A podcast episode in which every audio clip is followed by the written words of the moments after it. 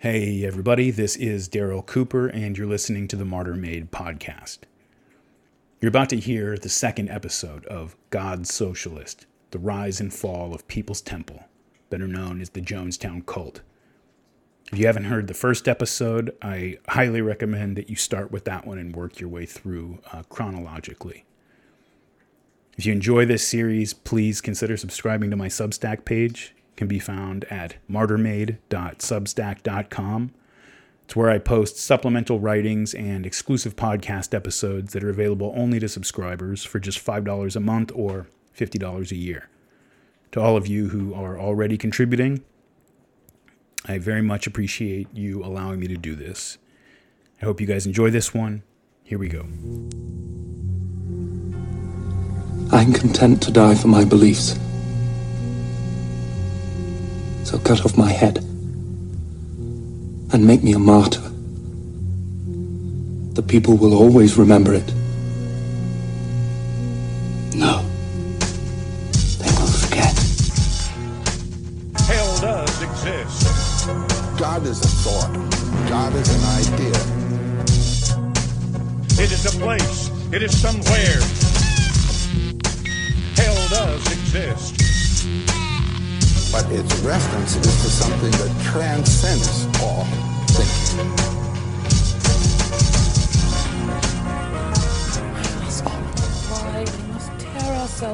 Apart for this small question of religion. As we move into this next stage of the story, there's an aspect of the Cold War, um, that, or of the 20th century struggle with communism in general, uh, that I want to talk about that can be very difficult to relate to in the early 21st century. It's difficult for me to relate to. Take yourself back to 1914, the outset of the First World War. There are no communist countries anywhere on the planet. By the late 1940s, it's just a few decades, a blink of an eye historically. All of Russia, China, and half of Europe are communist. Communists would soon be leading the anti imperialist revolutions getting underway in the colonized world in Africa and Asia and other places. Communist parties were making gains and even revolutions on multiple continents in countries where merely associating with them could get you arrested. And this happened in just a few decades through the efforts of what was, without exception, in every country where they operated, just a committed minority, a small group of people. And despite extremely powerful propaganda, police, and even military resistance by the non communist world. This did not just happen by accident. The communists on the ground from London to Hanoi were unbelievably dedicated and effective people. They were driven by a zeal that only comes from believing, really believing that they were the vanguard engaged in an historic project that was going to transform the world for the better. This is a thing that we can struggle with a bit today because we don't have a whole lot to compare it to in the contemporary world. We have individuals who are dynamic and dedicated, no doubt, organizations even that are, but nothing to compare to the worldwide communist movement in the first half of the 20th century. Maybe the closest thing is the global Islamist movement, but but these are obviously very different uh, in in substance, and well, I mean a major difference I think in how they develop is there's sort of a self defeating mechanism built into the jihad movement, whereas the communists tend to develop and nurture their recruits. Islamism often uses them up. And today, if someone calls themselves a communist, it's kind of viewed as a fashion statement or something, right? Like, even if people hit the streets in their black mask to protest the World Trade Organization or go fight the fascists, we sort of look at that as a lifestyle choice. You know, it's like being into extreme sports or something like that. It's it's it's a it's a it's a mask you can put on and take off. Back in the early to mid 20th century, we are that's not how it was. We're talking about very serious people who really believed that they were engaged in a project that was going to overturn the global order, that was going to overturn the global order and result in revolutions around the world. The only thing that eventually slowed these people down and defeated communism was the fact that its believers finally lost their faith. There's a great little book. It doesn't get read enough uh, anymore, very rarely read, but I push it on people whenever I can. Great little book written in the early 1960s by a former British communist named Douglas Hyde. It's called Dedication and Leadership. Hyde had been a mentor and leader in the British Communist Party for a couple decades until in 1948 he left the party and converted to Catholicism. So, a decade and a half later, in the early 60s, he's giving a series of talks to groups of Catholic leaders, and this book was the result. And in it, he tries to clear up for his Catholic audience some misconceptions, common misconceptions that they'd had about the human material that the communists were working with, as well as about the methods employed by the communists for, for developing that human material, for developing recruits into dedicated, effective workers for the revolution. The very first thing he points out is that the communists understood, and not just intuitively, they understood it as a matter of doctrine, as a matter of policy, that you tend to get what you ask for from people. You know, that is, if you ask for a small effort, you'll get a small effort. But if you demand a major effort and major sacrifices, very often the response you get from people is heroic. This is especially true of young people who you know, they haven't yet given up on idealism out of despair at ever finding a suitable outlet for it. As a party leader, Douglas Hyde had traveled around the world with, uh, you know, with the party, working with local revolutionaries. He had spent time in jail on several continents. I mean, he was in the thick of it, and he shares several anecdotes like this one to convey his point.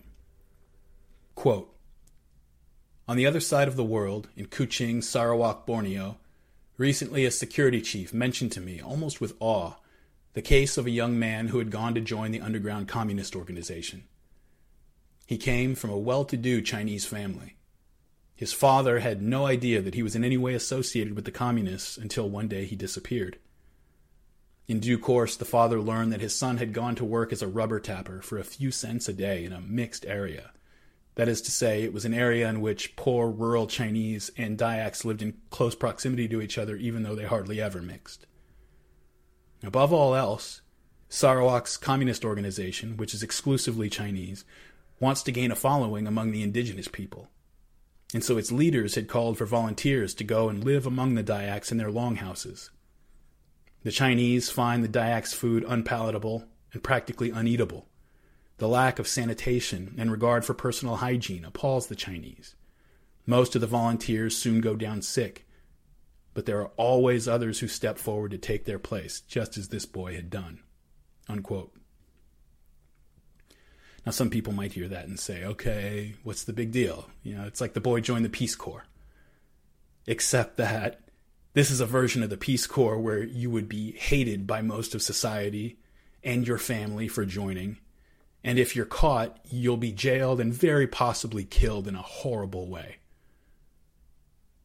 And this kind of dedication was not uncommon in communist movements. In fact, it was the norm. Again, keep in mind, there were no communist countries in 1914, just a bunch of underground groups reading the same books in different languages, and by the late 1940s, a good chunk of the world was under communist control. It was mounting a serious challenge to the American led NATO world order. It didn't just happen, people did that. You know, sure, Germany put Lenin and his boys on a train and sent them to Russia, but when they got off that train, it was up to them. I mean, can we even imagine the difficulty involved in being a Vietnamese communist opposing the French and then the Americans? Or just think, just think of how much easier it would have been for any of those people to just been a communist sympathizer. You know, doing enough to avoid being called a collaborator, but little enough to avoid becoming a target of the imperialist. Uh, Hyde tells another story that was told to him by a Vietnamese Catholic. He's a Catholic. This man is no friend of communists or communism. Quote, I remember some years ago talking to a man from Indochina who had fought with the communists at the Great Siege of Dien Bien Phu. Uh, Dien Bien Phu was the final big battle that drove the French out of Vietnam. I met him in Hong Kong. He was a Catholic from North Vietnam who had been conscripted into Ho Chi Minh's army. Our Western press had been full of the glory of the French army, which had put up such tremendous resistance at what was to prove to be its last ditch stand against the communist led assault. The French held on to the fortress for weeks on end, enduring all the immense suffering that a protracted siege entails. We did not, however, hear much about the men and the experiences on the other side. How about the people who were fighting against the French? Besieging a fortress is a difficult and bloody business, too. I asked my Catholic from North Vietnam, What sort of briefing did they give you before they sent you into action? The briefing they were given was this You will almost certainly die. Already, to get within gun range, you have to clamber and slither over men's rotting bodies, the bodies of your own comrades. The probability is that you will die, just as they have done. If you do, you will not just be dying in the fight against French colonialism. You will not just be dying for Vietnam. You will be dying for suffering, oppressed humanity all over the world. Your death will help to make the world a better place. Now, that was the briefing atheist leaders gave to their followers before they went into action. They were not afraid to call on them to die, and they did not hesitate to base this upon an appeal to the idealism which is deep in the heart of every man. They demonstrated, as communists have so often done, that this is a powerful thing. And their followers went into action, wave upon wave, ready to die so that others might live. They were sent into battle morally prepared to fight. Now, of course, in the West, communists in the West were not risking execution by death squad. I don't want to overplay that, but I, am not going to underplay it either. I mean, it, it took real commitment to give your life to the cause at a time when expressing support for communism had something like the social consequences of expressing support for Al Qaeda today. That's probably understating it. If you get fired from your job for saying nice things about Al Qaeda, you know, you probably have a strong discrimination lawsuit with pro bono representation from the ACLU. You know, you're talking about the 1950s, the McCarthy era, in the midst of the Cold War. It was, you know, these were committed individuals. You had to be. And, and they became more committed the more involved they became with the communist movement. The movement gave meaning to people who very often hadn't experienced it deeply, especially communally. And it often had just spectacular results on individual personalities. People blossomed in, in, in ways they never had in their life. Their, their, their capabilities just. Hyde tells about how workers who, by any measure used by the rest of society, were mediocre people or worse, and they would come looking to join the party. And often they would be told this, this is how they would handle these kind of people. They would be told, look, the first thing you can do for the party, if you want to help, is to get better at your day job. You know, just focus on that for the next six months as we begin to educate you in Marxist doctrine. Know, for now, your goal should simply be to be the best machinist at your factory, someone the other workers respect and are glad to work with. People have to know that communists are not just talkers, but that we're among the best workers, that, that we're worthy of their respect. And because this potential recruit has been inspired by the environment that he sees in the party, by the ethic of sacrifice that he observes among the other members, and especially the leaders, he follows these instructions. Some don't, some drop off, but a lot of them follow those instructions. And some months later, this mediocre specimen, who his whole life has been a nobody and felt like a nobody and been seen as a nobody, some months later this this guy has become a pillar of his community, a leader at his factory, a person to whom others are looking for guidance. You know, his family sees the change in him, and he he develops a sense of self-respect that he's lacked his whole life. Hyde gives a bunch of examples of this, including many from his own experience. Know, in one case, a morbidly obese worker, mediocre worker with a debilitating stutter. So you just have all the boxes checked there uh, comes to him. He has a lot of energy and commitment, but you know, this guy is not very promising.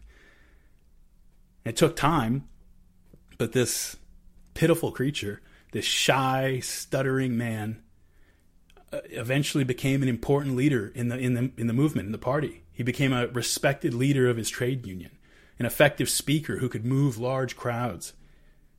You know, this man who whom Hyde said was well, he said he was quote the most unpromising piece of human material that ever came my way end quote.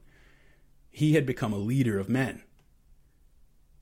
When he died, this man who who would have been lucky to have had his wife and children there listening to his eulogy by his grave, when he died, thousands of his fellow workers and trade unionists led a procession through the streets, accompanying his body to the crematorium, and his passing received a front page treatment in the Daily Worker newspaper.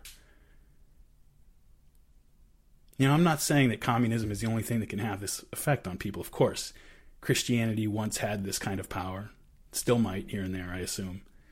Um, Islam certainly has the power to elicit the full devotion and dedication of at least some of its believers. But mostly in the West today, um, we tend to view complete dedication to anything, no matter what it is, with suspicion. Like it's a dangerous aberration with the potential to go off the rails in unpredictable and catastrophic ways.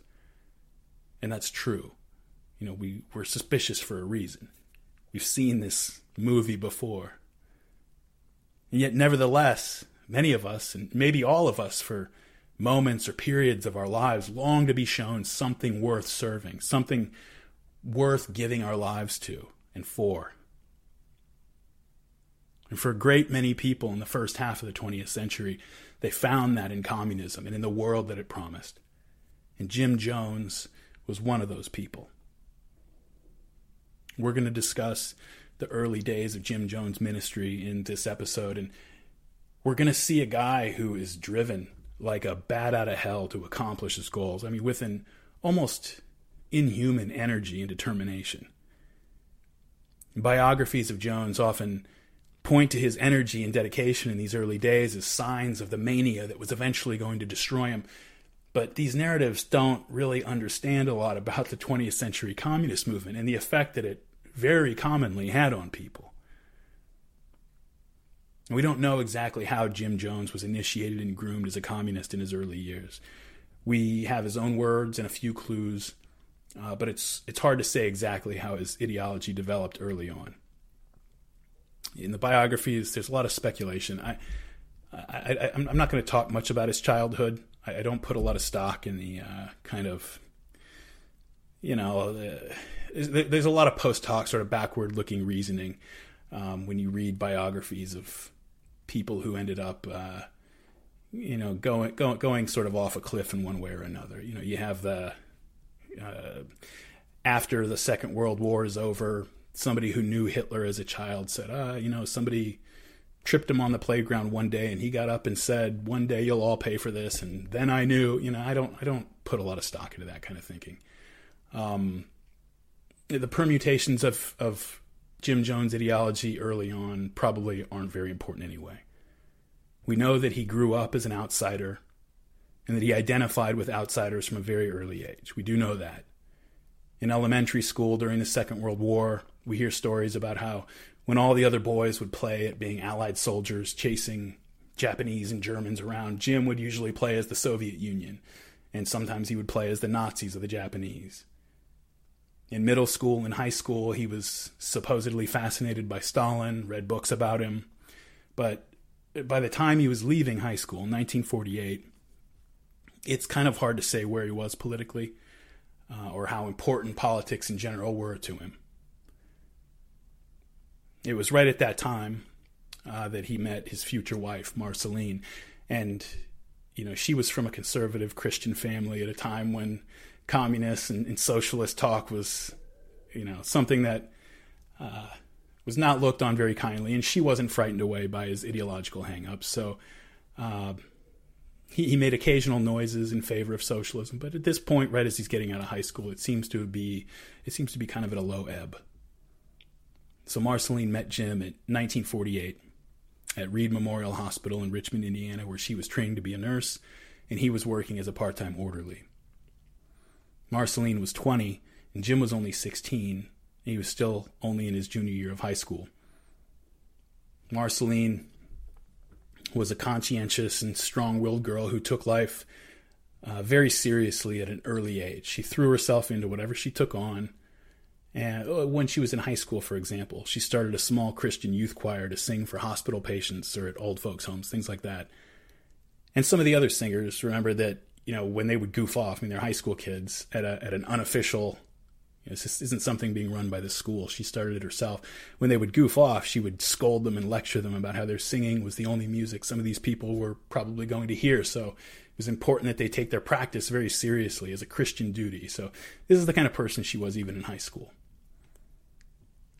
The hospital's nurse training program was full time. Uh, Marceline and the other girls lived in a three story brick dormitory, two to a room, and answered to a house mother who ensured that they were, you know, adhering to academic routine and Christian morality. Uh, it was very conservative, sort of small town, eastern Indiana. They went to chapel every morning. Attendance was mandatory, uh, and the trainees were expected to be back in their dorms for lights out before 10:30. In their own little ways, you know, subdued and kind of naive ways, some of the girls would find their moments of rebellion by sneaking down to a Midtown Hotel for an evening cocktail, but Marceline was not one of those girls. So in 1948, Marceline's nursing class is nearing graduation, and she and her roommate wanted to go somewhere far away on an adventure to help others and make their mark in the world.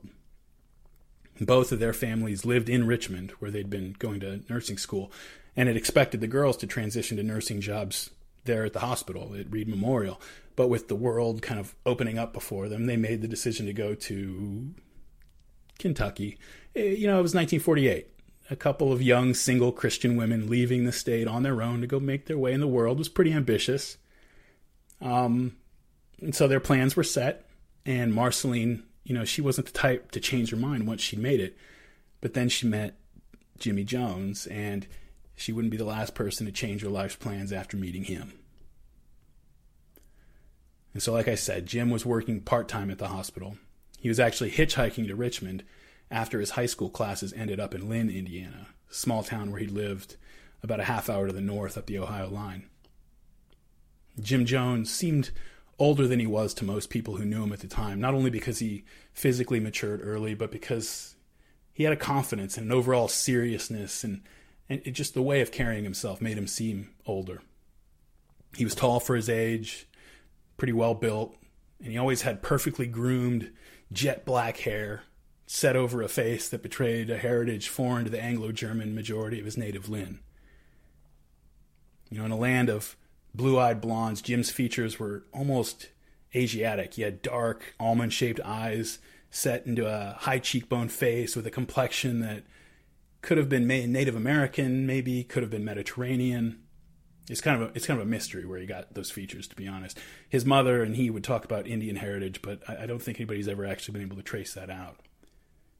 When he smiled, he uh, you look back at these old high school pictures and stuff where when he smiles, he, he his mouth just stretches across his face from ear to ear. This great big smile. And at the hospital, he had earned a reputation among the doctors and nurses as a hard worker, and the most most importantly, he was loved, adored by the patients he cared for. Jeff Guinn, in his biography of Jim Jones, writes, quote, Patients from all over the region enjoyed the best of care at Reed. Its staff was held to high standards. Reed paid well, but supervisors were sparing with praise and quick to weed out undesirables. Seventeen year old Jimmy was hired as a night orderly, the lowest employment rung. It was hard work, often involving disagreeable tasks ranging from cleaning up vomit to helping move the newly deceased or handling disposal of amputated limbs. Working through the night was hard enough, but for a boy trying to handle a full high school class schedule and homework, it was exceptionally onerous. Yet Jimmy thrived. He immediately demonstrated the ability to function on little sleep, or some days none at all. As soon as his final afternoon class was over, Jimmy rushed through homework and reported for duty at Reed. Once at work, he cheerfully tackled all the toughest chores that other orderlies tried to avoid. Above all, these included dealing with cantankerous patients or else seriously ill unfortunates who literally reeked of decay and despair. Jimmy Jones won them over with warm smiles, sweet natured jokes, and always empathy. Patients of every background and their families felt that this young man understood. His memory was prodigious. Jimmy remembered every sick person's name and the names of parents and spouses and children and cousins besides.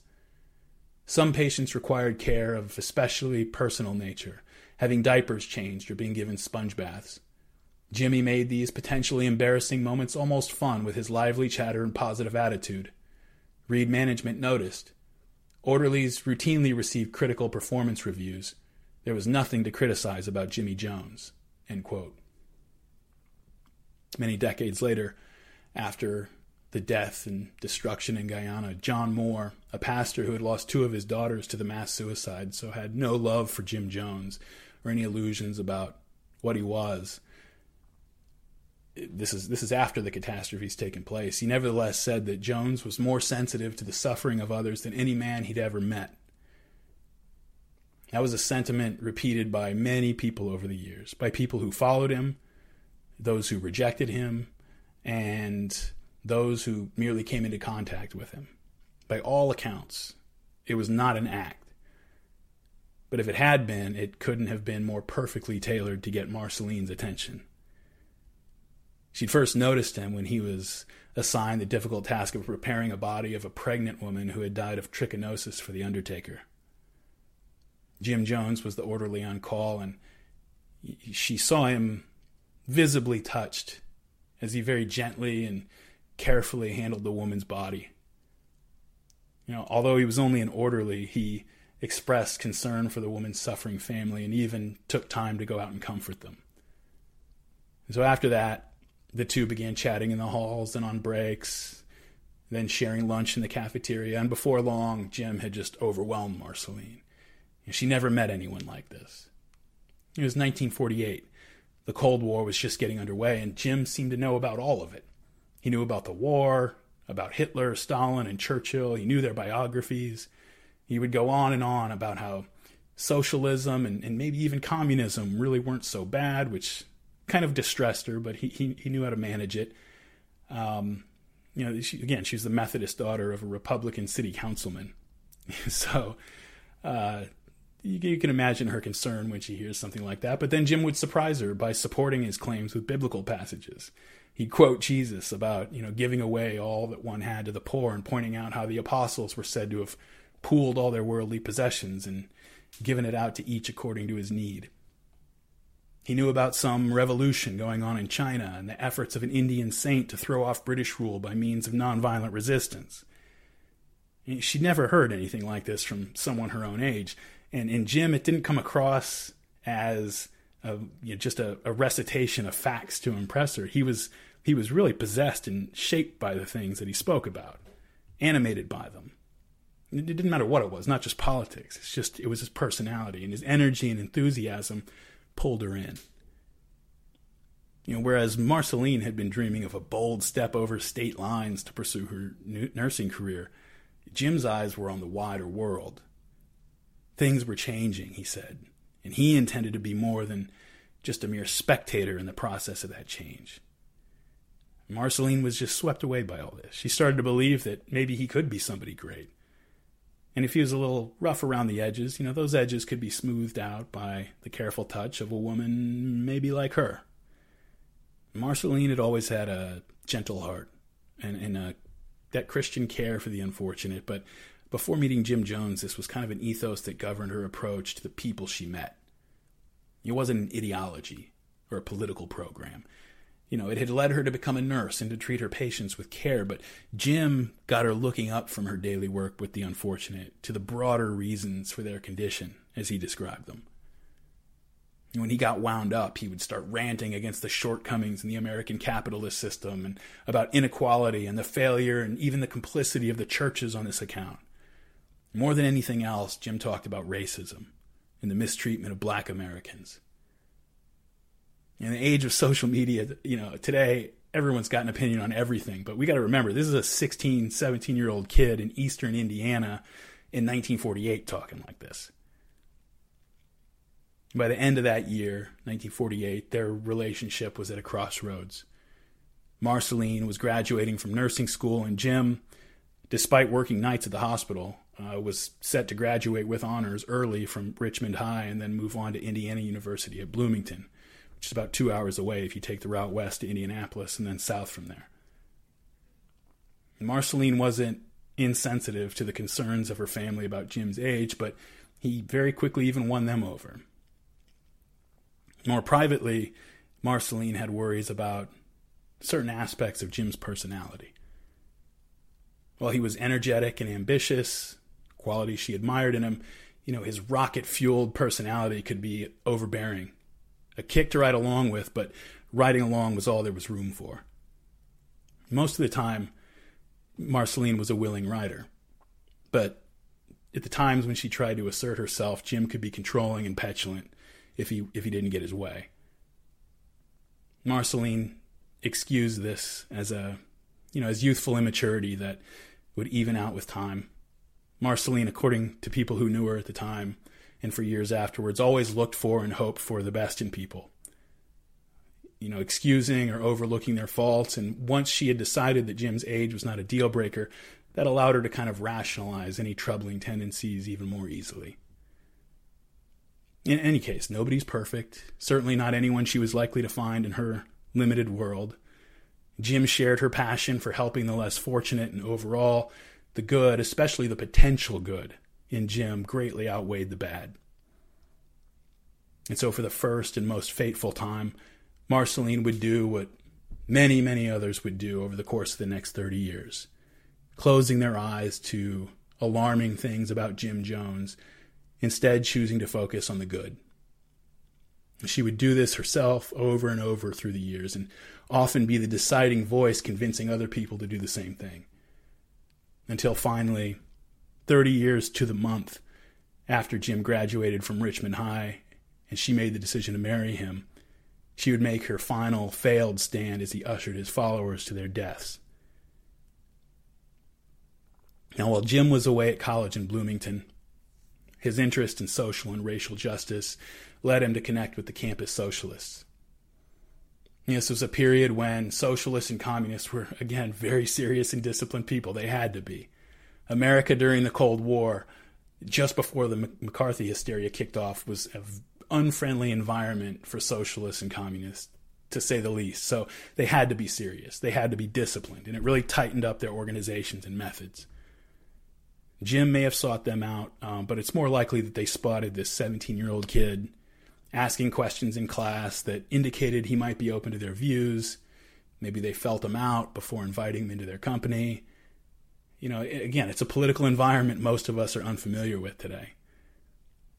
Jim very quickly got a lesson in how serious it was when he accepted an invitation to ride up to Chicago to see Paul Robeson speak, uh, the black actor and communist activist the, the event was under surveillance by the federal government. And soon afterward, Jim's mother was pulled aside in front of her coworkers at her factory job and question about her son's activities.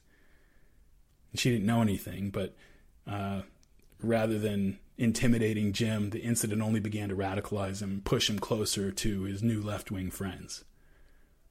Jim wasn't the type to back down from confrontation, ever.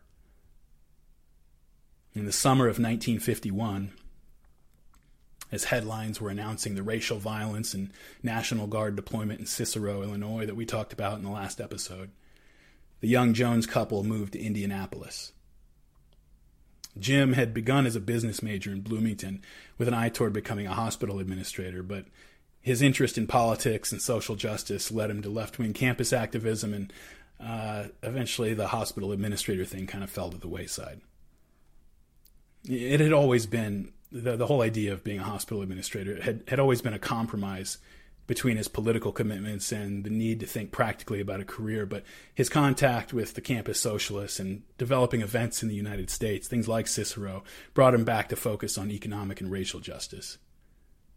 And so Jim decided to go to law school, and this meant transferring to the Indiana University campus in Indianapolis to get ready for it. The early years of their marriage uh, together were difficult for Marceline, and she occasionally thought about divorcing him. For all her ambition, uh, Marceline wanted a traditional family, but they were two years in, and Jim had shown zero interest in that. His interest in politics was becoming an obsession. And as he spent more time with his socialist friends and reading about events like Cicero, Marceline felt like Jim was becoming radicalized, obsessed. In Indianapolis, he began pushing right past the socialists and seeking out explicit communists. He began attending meetings and began preaching communism at home to Marceline and her nephew, who had come to stay with the couple for a while. Most alarming of all to Marceline, Jim seemed not merely to have lost his religious faith, but to have actually embraced the communist outright hostility to Christianity. His espousal of communism at the height of the Korean War in the McCarthy era was worrying enough, but his newfound aggressive atheism was devastating for Marceline. He couldn't even tolerate her faith as a difference of opinion. He railed against her beliefs at home, telling her that there was no God and that the Bible was worse than a fraud. It was oppressive, racist propaganda. You know, the churches were organs of racism and class oppression. He, he became infuriated whenever she prayed, even one time threatening to throw himself out of a window if she wouldn't stop both to put his death on her conscience and to prove to her that prayer was useless. He, he could get very petulant. Marceline had only seen flashes of this side of Jim while they were dating, or else heard about it secondhand. You know, there was a time when Don Foreman, one of Jim's childhood friends, came to work at the Richmond Hospital where Jim and Marceline had met. Um, they were very good friends, uh, by some accounts, best friends from elementary school and Jim and Don Foreman had drifted apart as they got into high school as Don spent time on sports and you know backroads beer runs and Jim became Jim became kind of an increasingly isolated eccentric bookworm. So in Richmond at the hospital, Jim was away from everybody who knew him from Lynn his early years, his hometown, and so he was free to reinvent himself and start over. He often made up stories, including one that particularly impressed Marceline about how he'd been a star high school basketball player but quit the team after the coach used a racial slur. Stories like that. And his, uh, well, stories like that and his natural charm made him popular at the hospital, but now he had somebody who had known him his whole life who reminded Jim of the early growing pains and humiliations of adolescence and whose impression of him he couldn't control. Don barely lasted a few weeks at the job. Jim made sure of that. He used the authority that he'd built up as a trusted orderly to terrorize him until he quit. One of the first times Marceline had brought Jim home for dinner to her family, uh, he revealed a, a very strong self consciousness about their class difference. Jim had grown up very poor, with a working mother and a prematurely aged father made invalid by a gas attack in World War I. Beginning in high school, uh, Jim began taking care to groom himself very well. It's just he, it was a switch he made for some reason. Um, he would spend hours polishing his shoes and pressing his clothes, making sure no hair on his head was ever out of place. It became just everybody knew that's Jim Jones. That's what he did. But he arrived for dinner that night with Marceline's family in his worst, oldest clothes, all disheveled, and was just behaving like a brute, just brutally throughout the entire meal. He assumed that they would be bourgeois snobs who were going to look down on him anyway, and so he decided to preempt them. Another time, Marceline's mother commented that she didn't think it was Christian for races to intermarry. You know, it sounds, it didn't sound as bad then as it does to us now, obviously. Uh, but Jim, uh, he ordered Marceline to the car, stormed out of the house, shouting that neither he nor Marceline would be back. Marceline didn't see her parents for a long time after that, and even then, uh, it was only after Mother apologized and recanted. Marceline uh, was often seen crying by her sisters and friends, but she rarely complained. When she did, it was indirect, like when she warned her younger sister that when it was time for her to get married, not to marry a domineering man. But Marceline, um, you know, she soldiered on. And in, in, any case, the couple had other stressors. I, you know, I don't want to give the impression that this was their entire life uh, that it was just a complete mess from the first days. It wasn't. It was like this sometimes. And uh, anyway, the couple had other stressors taking up their mental space. Money was tight. Jim was working several jobs at a time, and Marceline worked as a school nurse in, in, a, in a hospital children's ward. They still had Marceline's 10 year old nephew to look after and juggled their schedules to make it work. Um, and by all accounts, all available accounts, Jim and Marceline actually cared very deeply for the boy. Uh, his name was Ronnie, although there are several anecdotes of Jim behaving immaturely toward the boy. Um, I think a lot of the biographies tend to blow these incidents out of proportion as foreshadowing events to come. Um, but I, th- I think they're more easily understood as mistakes you might expect when a 19 year old, Jim is still only 19 years old here, uh, is suddenly trying to raise a boy only nine years younger than himself. You know, for example, Jim had a pet monkey that he would cause to chase Ronnie around the house and corner him.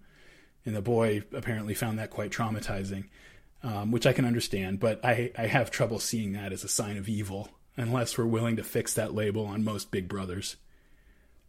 Overall, the couple did seem to do their best. You know, they had a very tight budget and schedule, but they bought him a bike and lots of toys.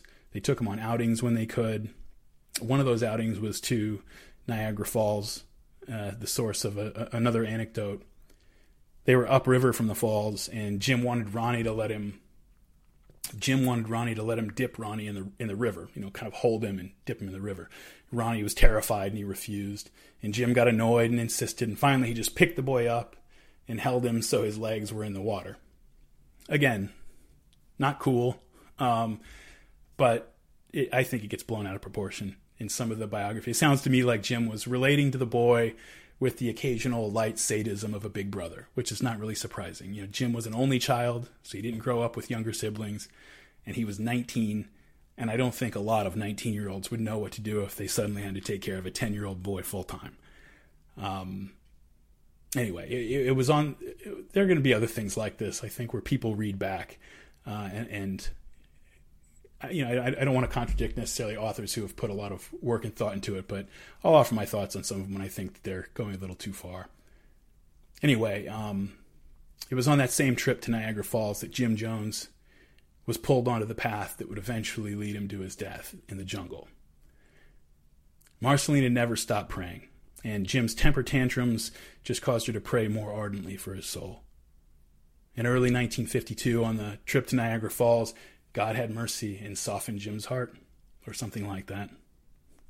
She had managed to prevail upon him to come with her to a Methodist church service, and at the church he saw posted a five page document announcing the official Methodist positions and goals on a range of social issues.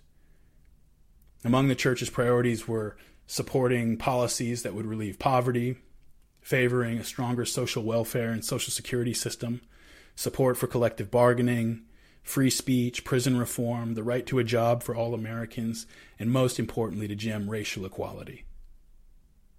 And very soon after that day, uh, almost immediately, to Marceline's amazement and utter delight, Jim announced that he was going to become a preacher.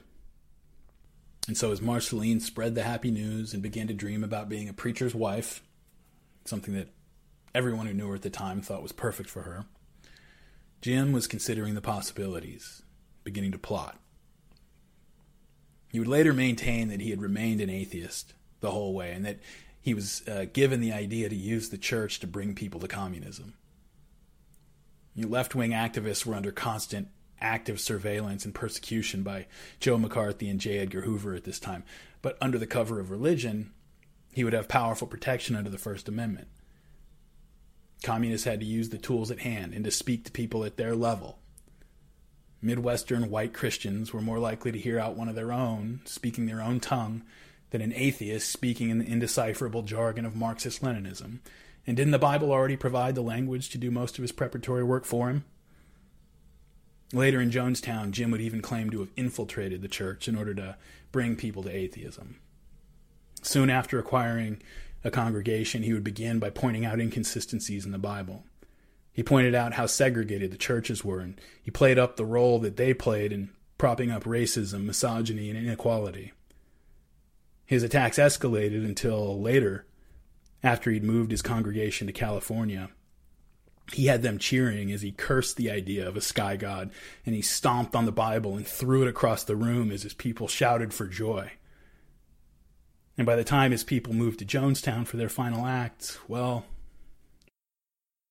Marxist Leninism is a worldview embracing the realm of traditional philosophy, human history, political economy, and revolutionary change.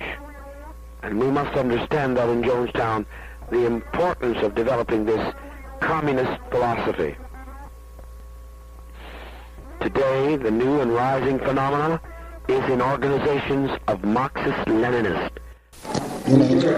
My name is John Harris, and I'm a violent revolutionary, and I kill three children. Your name?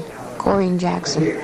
I would kill any government official that would stand in the way of our church progress. So that there can really be a strong communist movement, as also there must be a strong socialist movement and a strong free trade union movement if fascism and genocide, the eventual nuclear war, is to at all, by any chance, be hoped to be stopped. And there's no chance, not hardly a snowball's chance in hell, particularly that nuclear war can be stopped. What would, what would you do for this cause? Oh, I would, I would kill, um, murder, I'd do anything, you know. Who? Oh, I'll kill Nixon, Ford, and anybody else like him. All right. As developed by Marx, Engels, Lenin, Stalin, Mao, and many others, Marxist-Leninism has been a way of both understanding the world and changing it.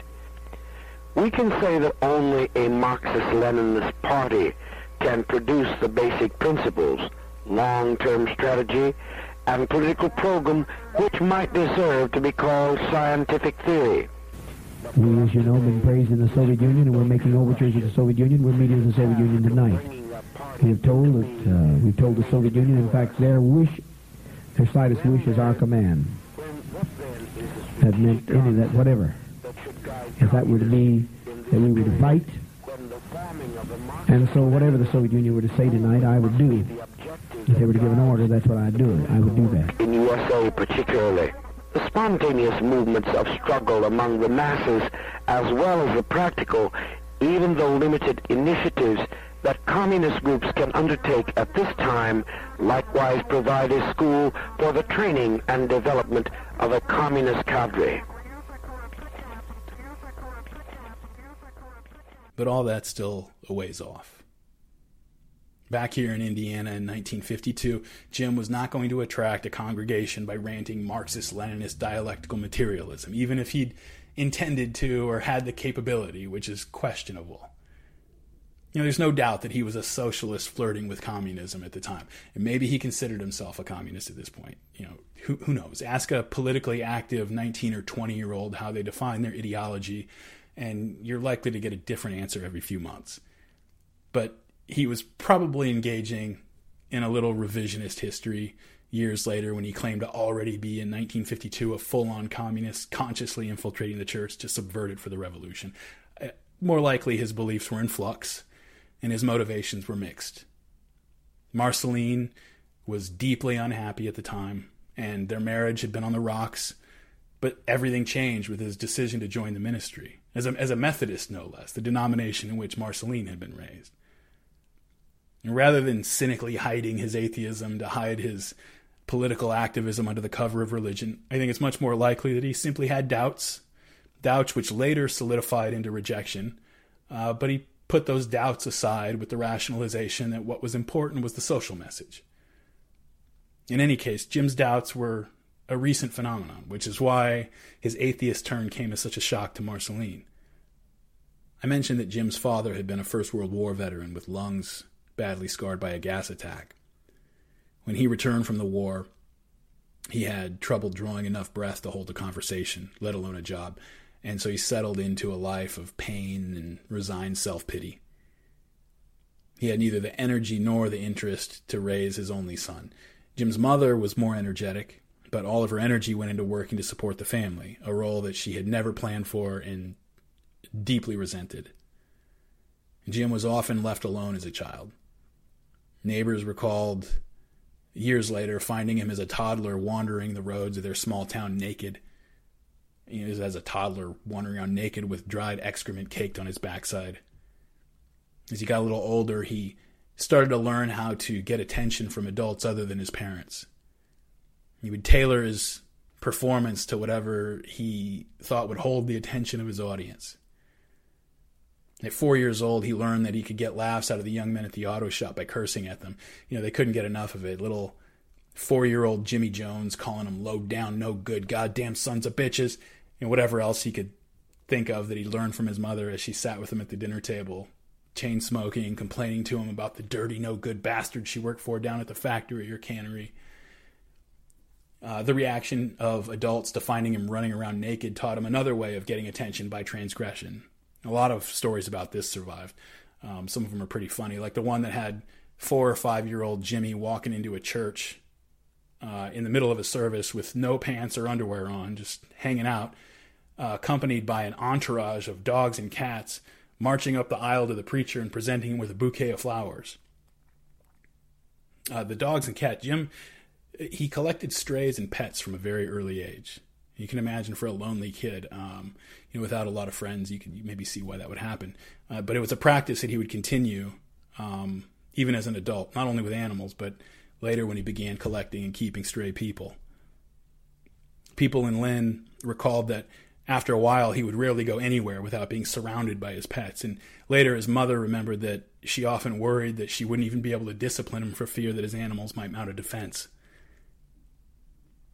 And so Jim's childhood eccentricities were on full display in a town of maybe 900 people. It's a tiny town, so it's not as if people looked out their windows and saw some stranger boy wandering naked down the street. Everyone knew everyone else.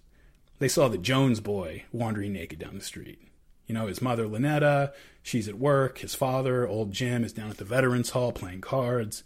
And for some reason, kind of odd to most people, Lynetta had a rule that the boy wasn't supposed to be in the house alone during the day, which left him to his own devices outside pretty much all the time.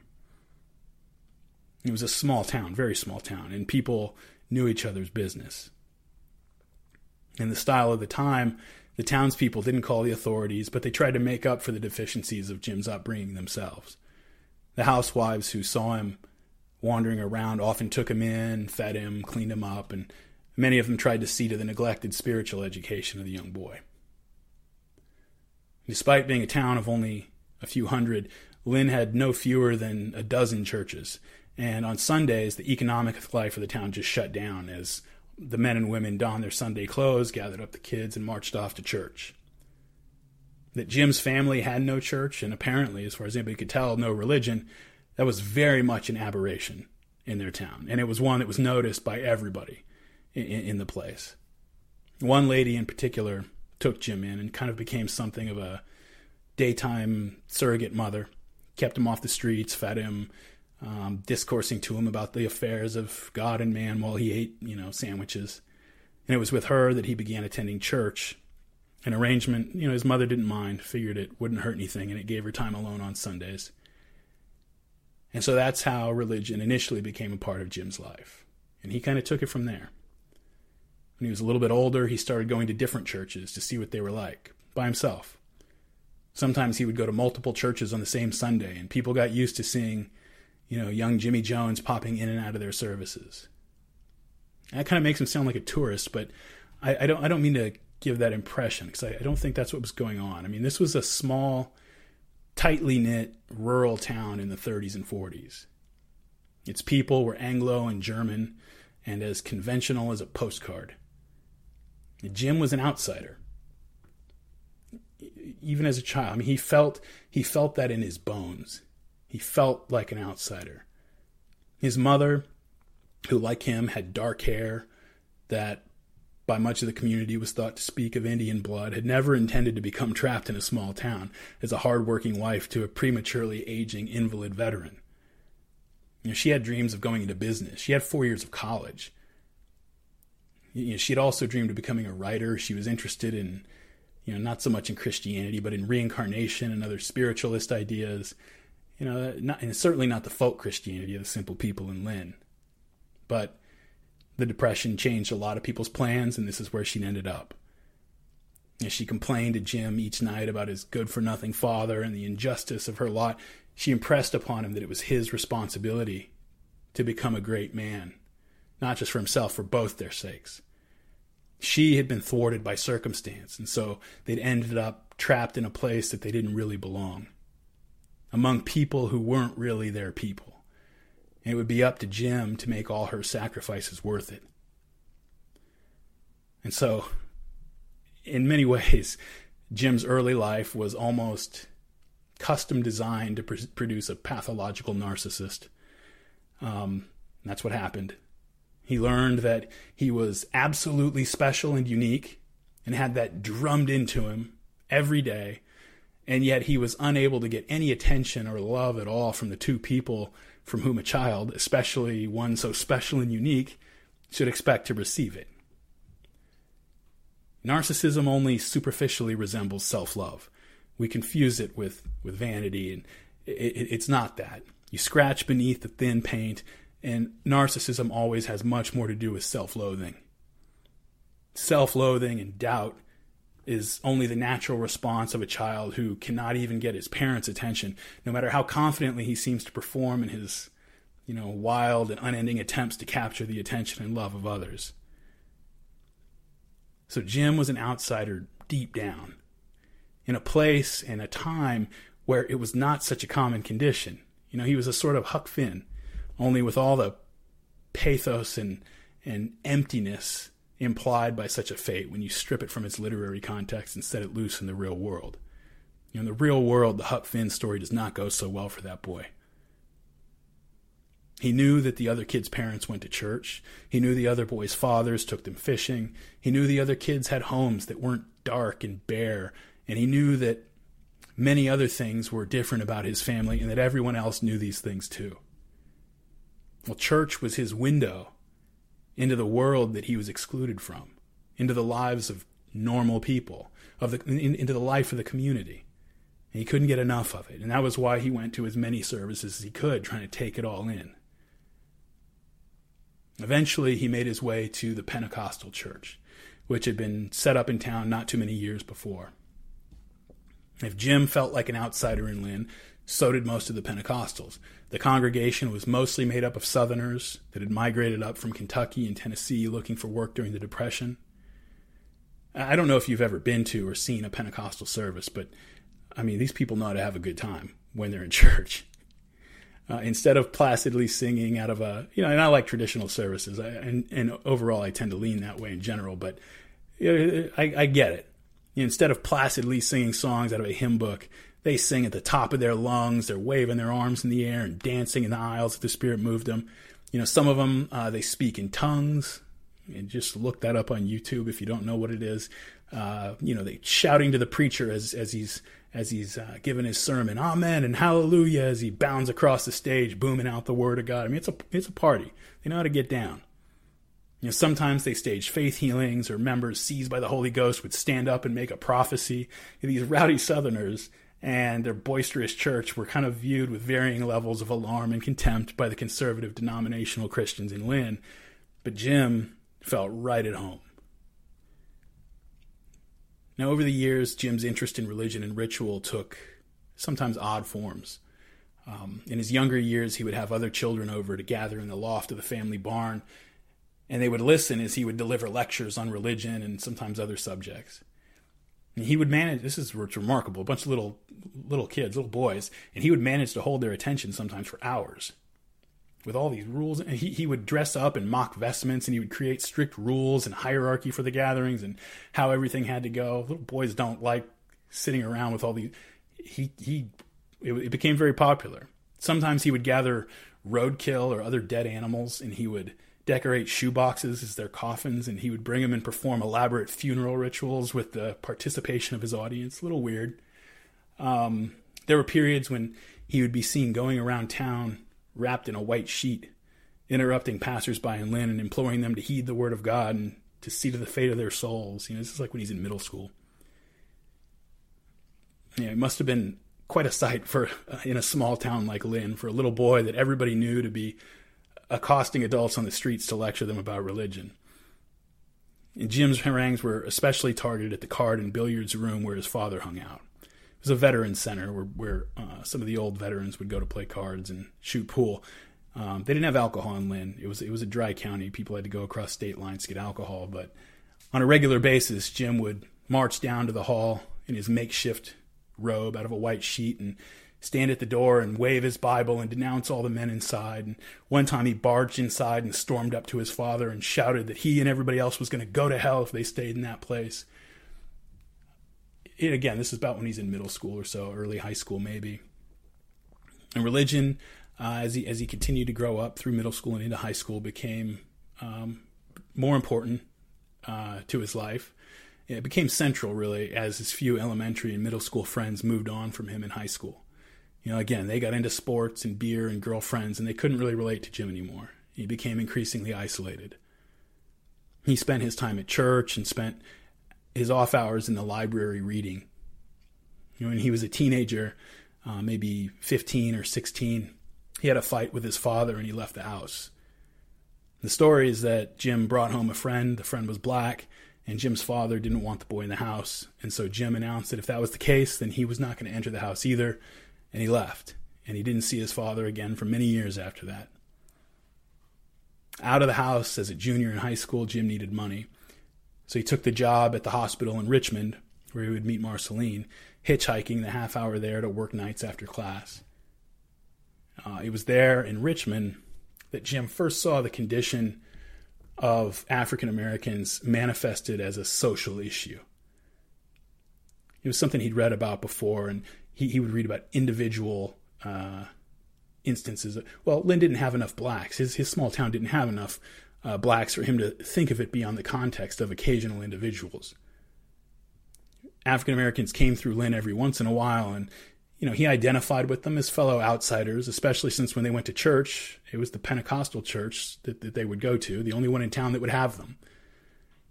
When Jim witnessed racism, it was the kind that he'd seen from his father, but Richmond had black neighborhoods.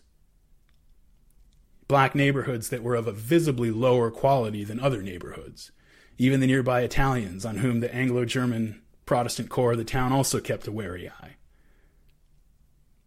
I don't want to overstate things. We're not talking about the deep south here, but you know, it was a place and time where blacks were expected to be deferential, and the word nigger was used casually as a mere descriptive noun, so common that it, you know, didn't even intend offense.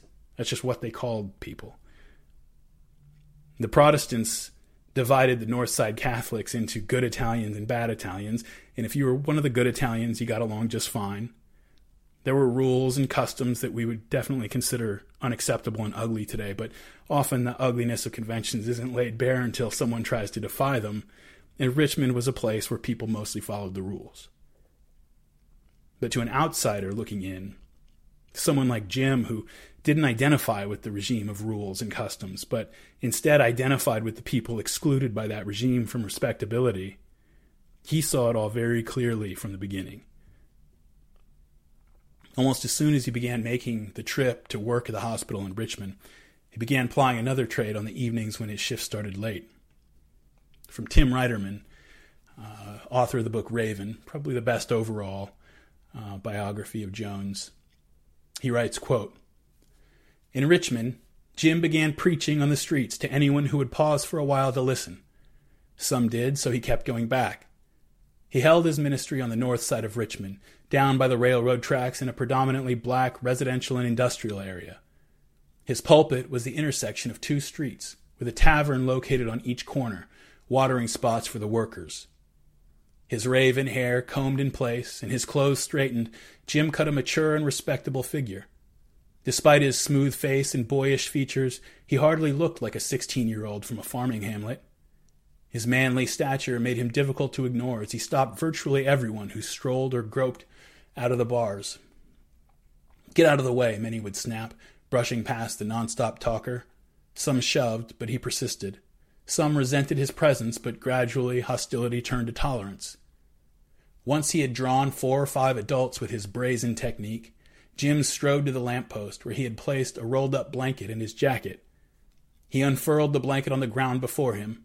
Inside was his Bible. Using it as a prop, he raised his voice and preached a mixture of Christianity and equality of all men under God. Jim had no reason to address racial issues when he preached in virtually all white Lynn, but here, in a town that was one fifth black, where the blacks were confined almost exclusively to the extreme northern and southern neighborhoods, Something needed to be said about race and poverty. As he stood on that street corner waving the good book, he stressed the need for brotherhood and tied the message to the written word of God. In less than an hour, he would collect a small crowd of 25 to 30 people. In his blanket were the coins he needed to keep his mission moving. He's only this is a 16 year old kid stopping a bunch of grown men groping out of bars to preach to them and, and being successful at it. Um, and, and and giving a message that you know wasn't particularly easy to give at a time eh, like that and in that place. You know, rural rural eastern Indiana in 19 in the 1940s. And so this was Jim's religion right up through the end of high school. It was one way that Marceline, as well as her family, had been put at ease despite some of Jim's eccentricities. And so his move toward hostile atheism when he was in college had the feel of a kind of the, the, the kind of intellectual and ideological swing to which student his, students his age tend to be prone. And his return to the fold when he decided to be a minister uh, was kind of interpreted by Marceline as the moderation that comes with maturity. You know, he'd gotten over that sort of that little stint with atheism in college, and you know, she she she didn't question it. That doesn't mean there was nothing to Jim's claim that he saw the church as a vehicle for social activism. You know, I, he was probably exaggerating later on when he's talking about how he infiltrated the church and did this from the beginning with with clear eyes. Probably exaggerating, but there's definitely something to it. You know, as evidenced by his activity upon making his decision in 1952. It wasn't just a job to him. It wasn't just a. He, he very quickly joined an Indianapolis Methodist church as an unpaid student pastor and just almost immediately began wearing out his welcome. This was a small, conservative, all white church. Virtually all churches were monoracial, uh, and it was very comfortably set in his ways. It was not looking for change. But if Jim was going to use the church as a jumping off point for the revolution, those ways were going to have to be changed. And when given the chance to preach, Jim would weave themes of racial and economic equality into his sermons. It was something that the congregation wasn't used to. They they came to church on Sundays to hear about, you know, died and rose on the third day and uh, basic gospel stuff. From his position as a mere student pastor, he was an unpaid volunteer who just came into this place, like a very young kid. He started reaching out to Catholics and Jews in Indianapolis. He tried to kickstart an effort to build a community center with them. Uh, the project never got off the ground, but it gives you an idea of, you know, he was not coming in just to be to sit in the back pew and kind of learn uh, from the deacons here. When he wasn't working one of his many jobs, he was still working several jobs um, or volunteering at the Methodist Church. He attended other churches he kept doing that, uh, very often in black neighborhoods, and he would take Marceline along, who had never been exposed to the energetic worship of black gospel churches. And she saw Jim let loose in a way that she'd never seen before. Know, she just uh, he he was singing out loud and waving his arms and dancing with everybody else like he'd been doing this his whole life, which he had, and she just was shocked by it. And when he would go to these places, Jim would try to recruit blacks away from their home churches to come join his small Methodist church. And this went over about as well as you'd imagine. His white, uh, working class congregation was not looking for a large, sudden influx of new members to their little church, let alone a sudden, large influx of colored members.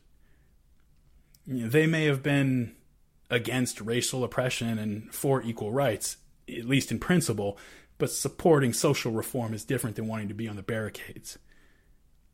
Jim considered this just rank hypocrisy. It just drove him crazy. It enraged him. And so he just pushed ahead trying anyway. But he ran into as much resistance from his potential black recruits as he did from uh, the people at his white church. You know, who is this?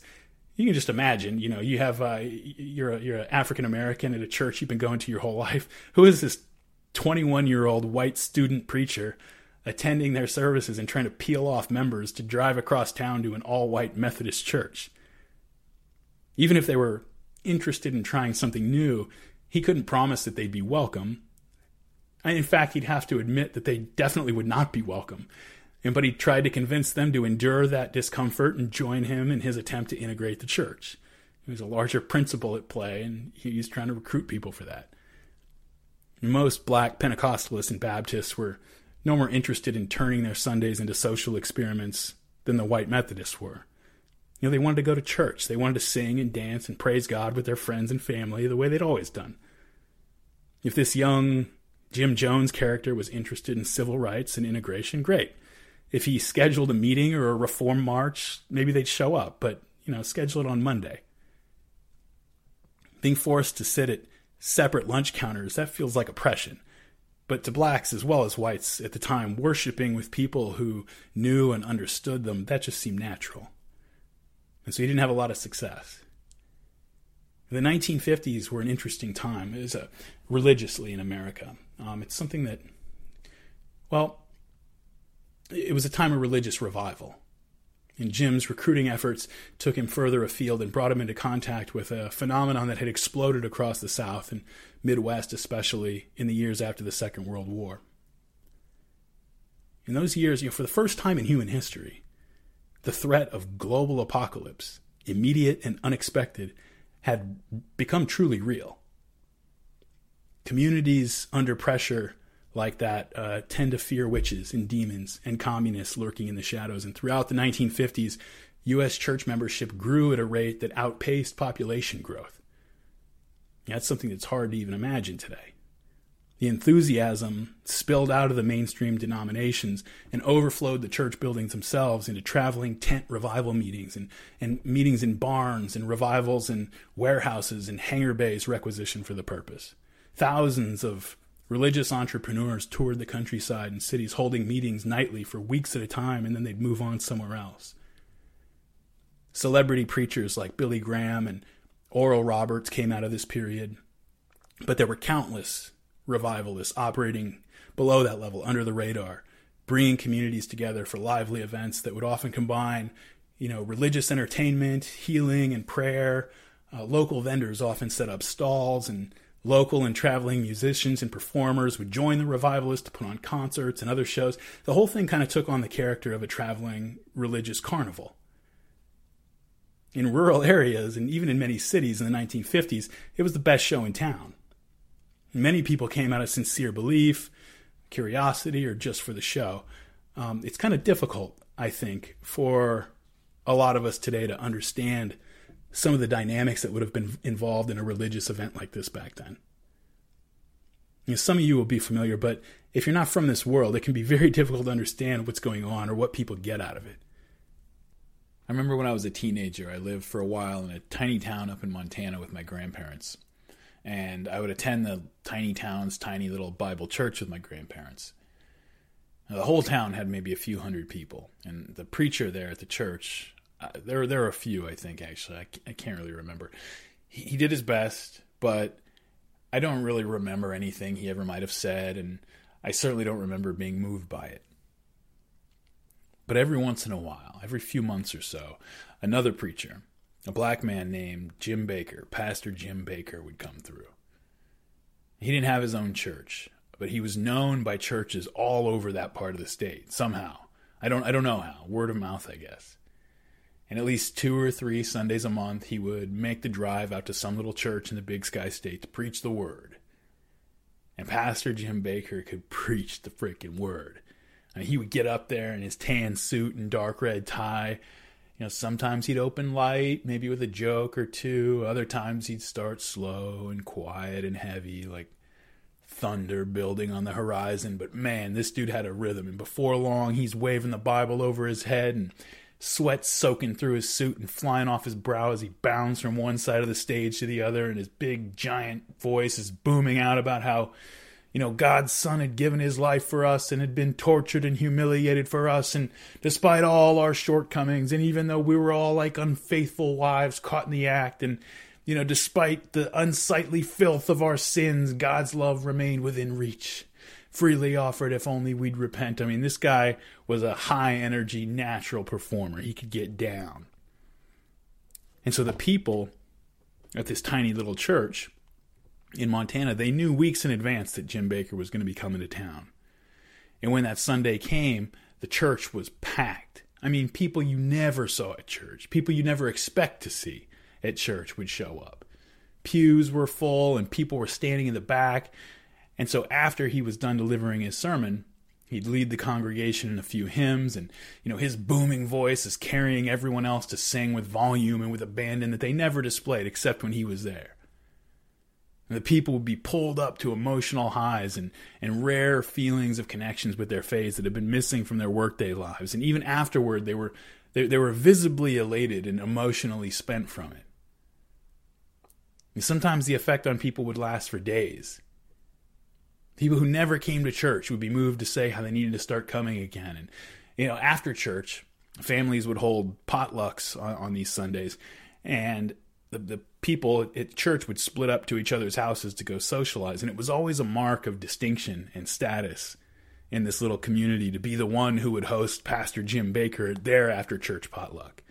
You know, and when he was there, he would hold court and conversation with people about the sermon or about the state of the church or the state of America or the prospect of the end times, whatever. You know, but when I think back on it now, it was just really that people just wanted to be close to him. It wasn't they wanted to talk about any of those particular things. People would huddle up to be around this guy. He really was a minor celebrity. You know, with all the social and ontological implications that that term carries. It's funny because this would have been what over 20 years ago. And I don't know if I've thought about it since even if even as I've been preparing this podcast, I haven't thought about it until now, but now as I'm remembering the experience, it comes back very powerfully. And Pastor Jim Baker, he was just a regular guy. He was just some dude. He had a normal job. I don't I don't remember what it was and he just made the rounds as a guest preacher a few Sundays a month and the churches would give him half of whatever went the collection plate for making the drive out there, something like that. But I, but I want to say again with emphasis that he really was like a minor celebrity. You think about like if a, you know you see a celebrity walking somewhere, a movie star or you know, uh, somebody like that. Or, or if the president comes to town, you see the president. It's obviously a much larger scale, but there's that, there's it's almost as if somebody has an aura about them. You, you know, people around them get nervous and has physiological effects on them. And there's higher and lower versions of that. And this, he was a minor celebrity among the people who knew him. And when he was coming to town, there was real excitement and anticipation for it. You know, this regular guy with a regular job could do things just by using his voice, just with the words he chose and the way he spoke them, that not only moved his audience, but brought a community together in a way that would not have happened otherwise. This social aspect of phenomena like this cannot be ignored in favor of a narrow focus on the credulity of the individuals being overtaken by the certainty being projected by the man or or his ability to just articulate doctrine or manipulate their emotions. This is a group experience as much as an individual one. Or, or else maybe you could say that the individual experience, the effects of it, were the result of participation in the group experience. That's what someone like Jim Baker was selling, to put it more crudely than I really intend. It wasn't just his sermon. The experience began before he ever arrived, and it lasted after he left. He was like an attractor who would who would come to your town and pull everyone together and transform or transmute their energy and then release everyone back into their normal lives slightly different than they were before, if only for a while. Joseph Campbell used to enjoy retelling a story told by the old German anthropologist Leo Frobenius. And so the story goes one day Frobenius was at his desk, hard at work, and his little daughter, a little girl was running around the office, tugging at him for attention and just generally being a pain in the butt and making a ruckus. And so he looks around his desk and finds three used up burned matchsticks. And he gives them to the little girl and he tells her that this is Hansel and Gretel and the witch, and why doesn't she go play with them in the other room? You know, very quietly, if you please. So these were simpler times, you know, 100 years ago. Frobenius died in the 30s. So uh, you know, that was good enough for the little girl, and off she went. Sometime later, she comes running back to her father. Her eyes are full of tears and fear, so that Frobenius was he was worried that something had gone terribly wrong. Uh, maybe she had hurt herself or something. So she's weeping and terrified and clinging to her father. And she says, "The witch!" She cries. The, the, the witch is in the other room and it's after her. And she's weeping and holding on to him. And the little girl wouldn't be pacified until her father had gone into the other room himself and retrieved the evil matchstick and right in front of her broke it in half and threw it in the trash and broke the spell. And we can hear a story like that and we say, well, you know, it's a little kid with an overactive imagination playing her silly game, right? But what I want to point out here is that the matchstick was not a witch when she received it from her father. She didn't cast it away in terror when he handed it to her. It was through the process of play, as she allowed herself to be submerged into the game, blurring the borders between imagination and reality, that suddenly, at a certain point, the matchstick became the witch. It was revealed as the witch. And again, for us, we say, well, yeah, but it wasn't a witch, it was a stick. But what's important when we're talking about witches? You know, what is important when we're talking about witches? Witches aren't real, period. You know, not not in this sense. So what are we talking about when we talk about witches? We're hearing this Frobenius story a century after the fact, third hand, but here's a little girl who is full of real terror, crying to her father for protection. Psychologically, phenomenologically, the witch was as real as anything. And we can say objectively the witch doesn't exist, but you know, objectivity is an it's a it's a it's a it's an abstraction of experience averaged out, stood back from and observed. But moment by moment, subjectivity is all we've got. And if there's a witch making you panic and cry and look for help, then that witch is real as a fact of experience. Emotional experiences are engraved deeply enough into our being that reason has a full time job keeping watch. To take a more conventional religious example, the Catholic Church maintains as dogma that the consecrated bread and wine taken in communion are transfigured into the actual body and blood of Christ. And what can that even possibly mean to people like us? What could it even possibly have meant to someone like Aquinas, who died almost a thousand years ago, for that matter? Thomas Aquinas was capable of a profound understanding of Aristotle. So, a simple logical operation you know, this bread and wine, I know the baker and the winemaker, they live across town. My nephew plays T ball with his son, you know, does not equal the flesh and blood of a body crucified long ago. He was perfectly capable of that logical operation. Well, you know, this is the point of all the stained glass and the organs and the incense and vestments. It's why the sacrament is conducted at the specific climactic moment in the service that it is.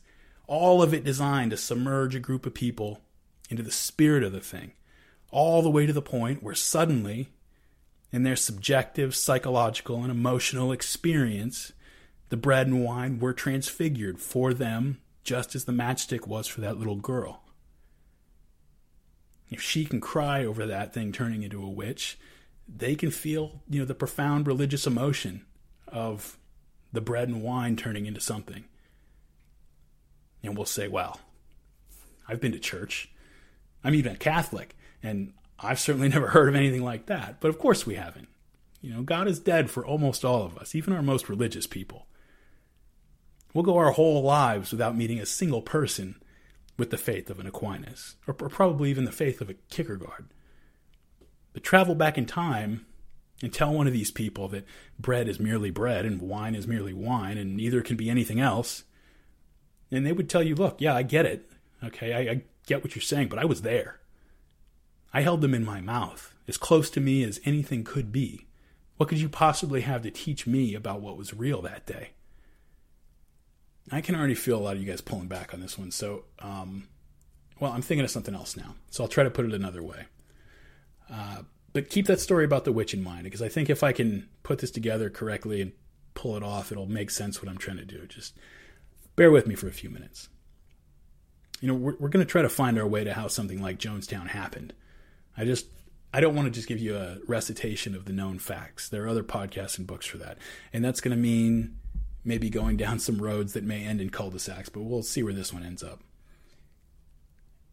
You know, religious participation is a black box to a lot of people, uh, modern people. It's just a mode of behavior where, um, unless you're submerged in it, all people see is the outer trappings, and the whole inner life of the individuals and the groups involved is often opaque and baffling the memory I just had about Pastor Jim Baker, that was in the 1990s, not the 1950s, when religious belief and its role in communities was much more solid, much more real, you might say.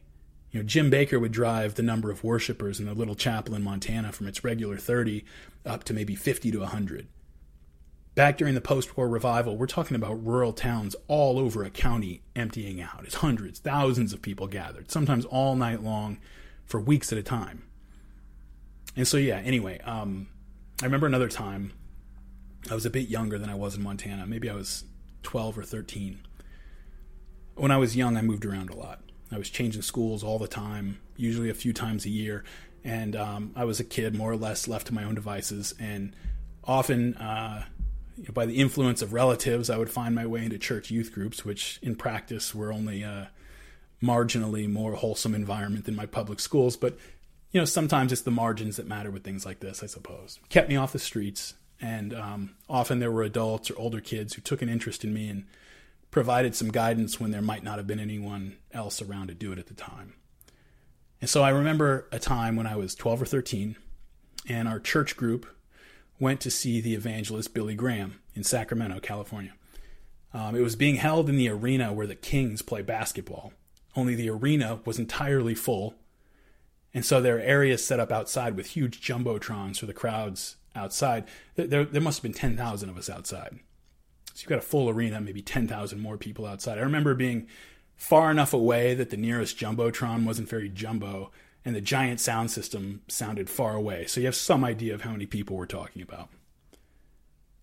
From so far away, the experience was kind of, it had the muted effect of overhearing what you were assured and even kind of believe is a very profound message, but from the next room over, muffled through the walls. You know, I was distracted. Most of us kids were. We were trying to be serious and solemn, but we were 12 and the screen and speakers were far away, and the message didn't seem particularly different from what we were used to hearing on a weekly basis at church. And there was a girl in the group I sort of had a crush on, and did she have a crush on me too? And you know, you remember the deal. We were 12. And so this goes on for some time.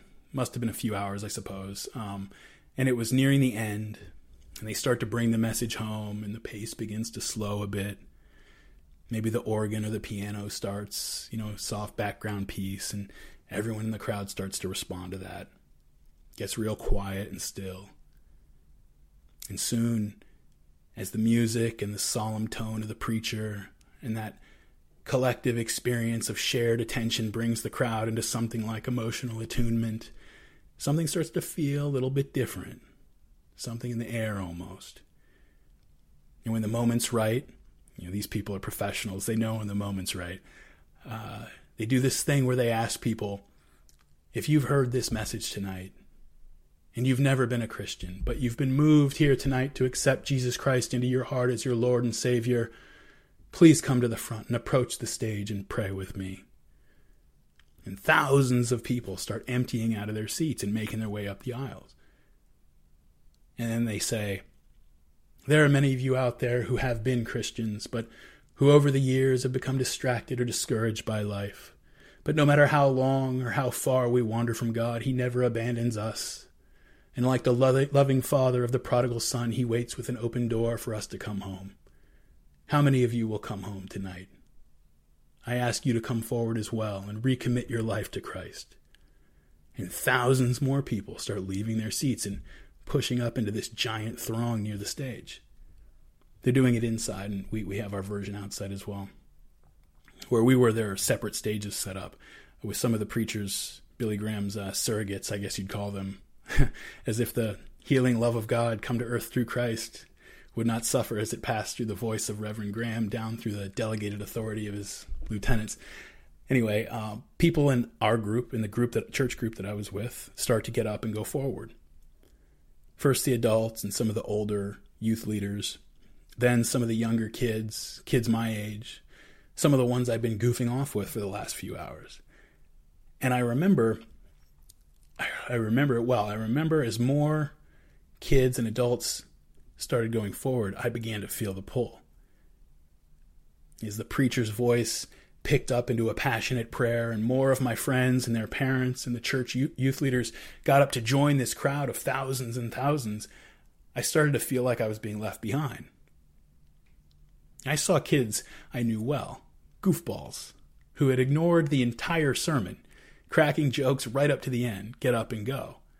Kids I knew had not been moved by the message, but they were suddenly being animated by some unseen spirit blowing through the crowd.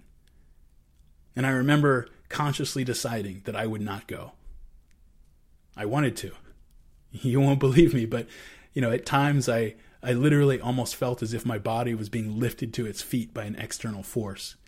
It literally felt that way, and it took active resistance on my part to keep from getting up. It felt like if I would have let my focus slip for a few seconds, I would have already been up and moving with the herd. But I planted myself on the ground and I refused to move because I couldn't locate the motivation in myself. And wherever the pull was coming from, it felt foreign and coercive. I can only understand all this as a social phenomenon, tapping into some deep instinct. If it was just for the individuals, people could have stayed in their seats and been led in silent prayer to save their souls. But there's something about the affirmative public act of getting up in front of others who know you and the pressure the growing crowds begin to put on others to do the same, and, and most importantly, of joining all those other people in that shared state of heightened emotion. I know that a whole lot of those people were drawn up to the stage purely by social pressure and fear of missing out on whatever might be happening up there, a fear that grew every time another one of their group got up to their feet. Sometimes, I remember especially among the younger people, whole groups would be hesitating until one of the popular and stronger personalities got up. And then it was like the rest of the group had been given permission and they all got up and went together. Kids from rougher homes often got up for their own reasons, maybe going forward at their own pace without checking to see if anyone was coming along or keeping up. The well integrated middle class kids with two parents who attended church with them every week and did things like sing in the choir, they tended to move in groups.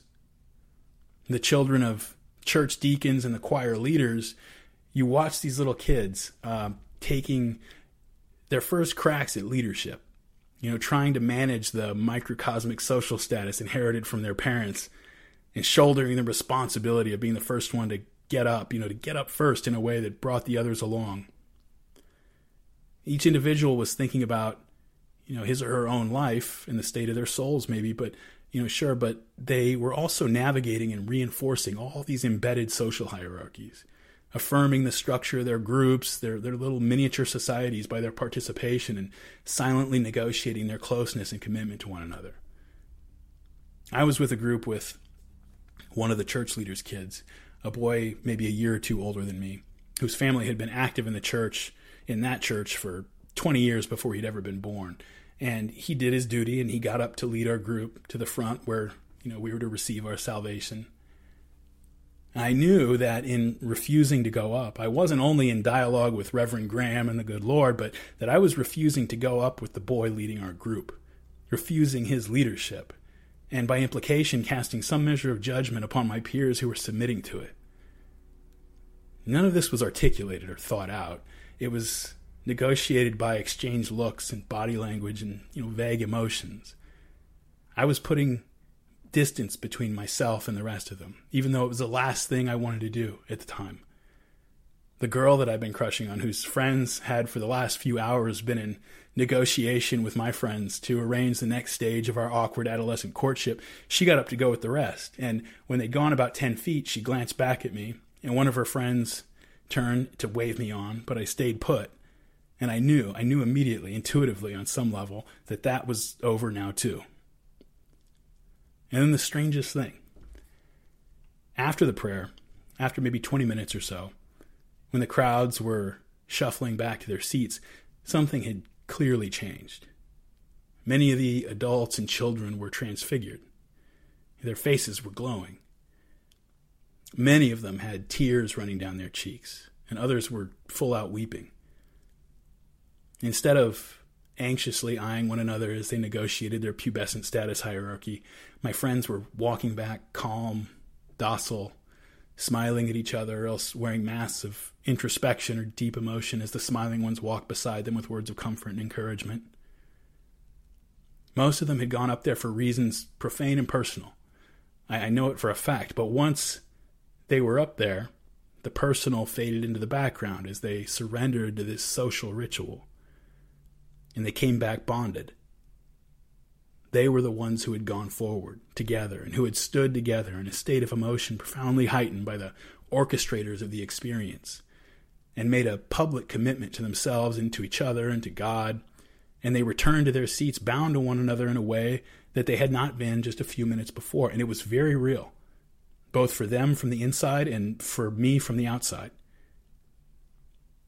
And, you know, again, I don't want to overplay it. The effect doesn't last forever. At a youth group meeting the following Wednesday, the Billy Graham event had been on a Sunday night. On Wednesday, the kids were still nicer to each other than usual.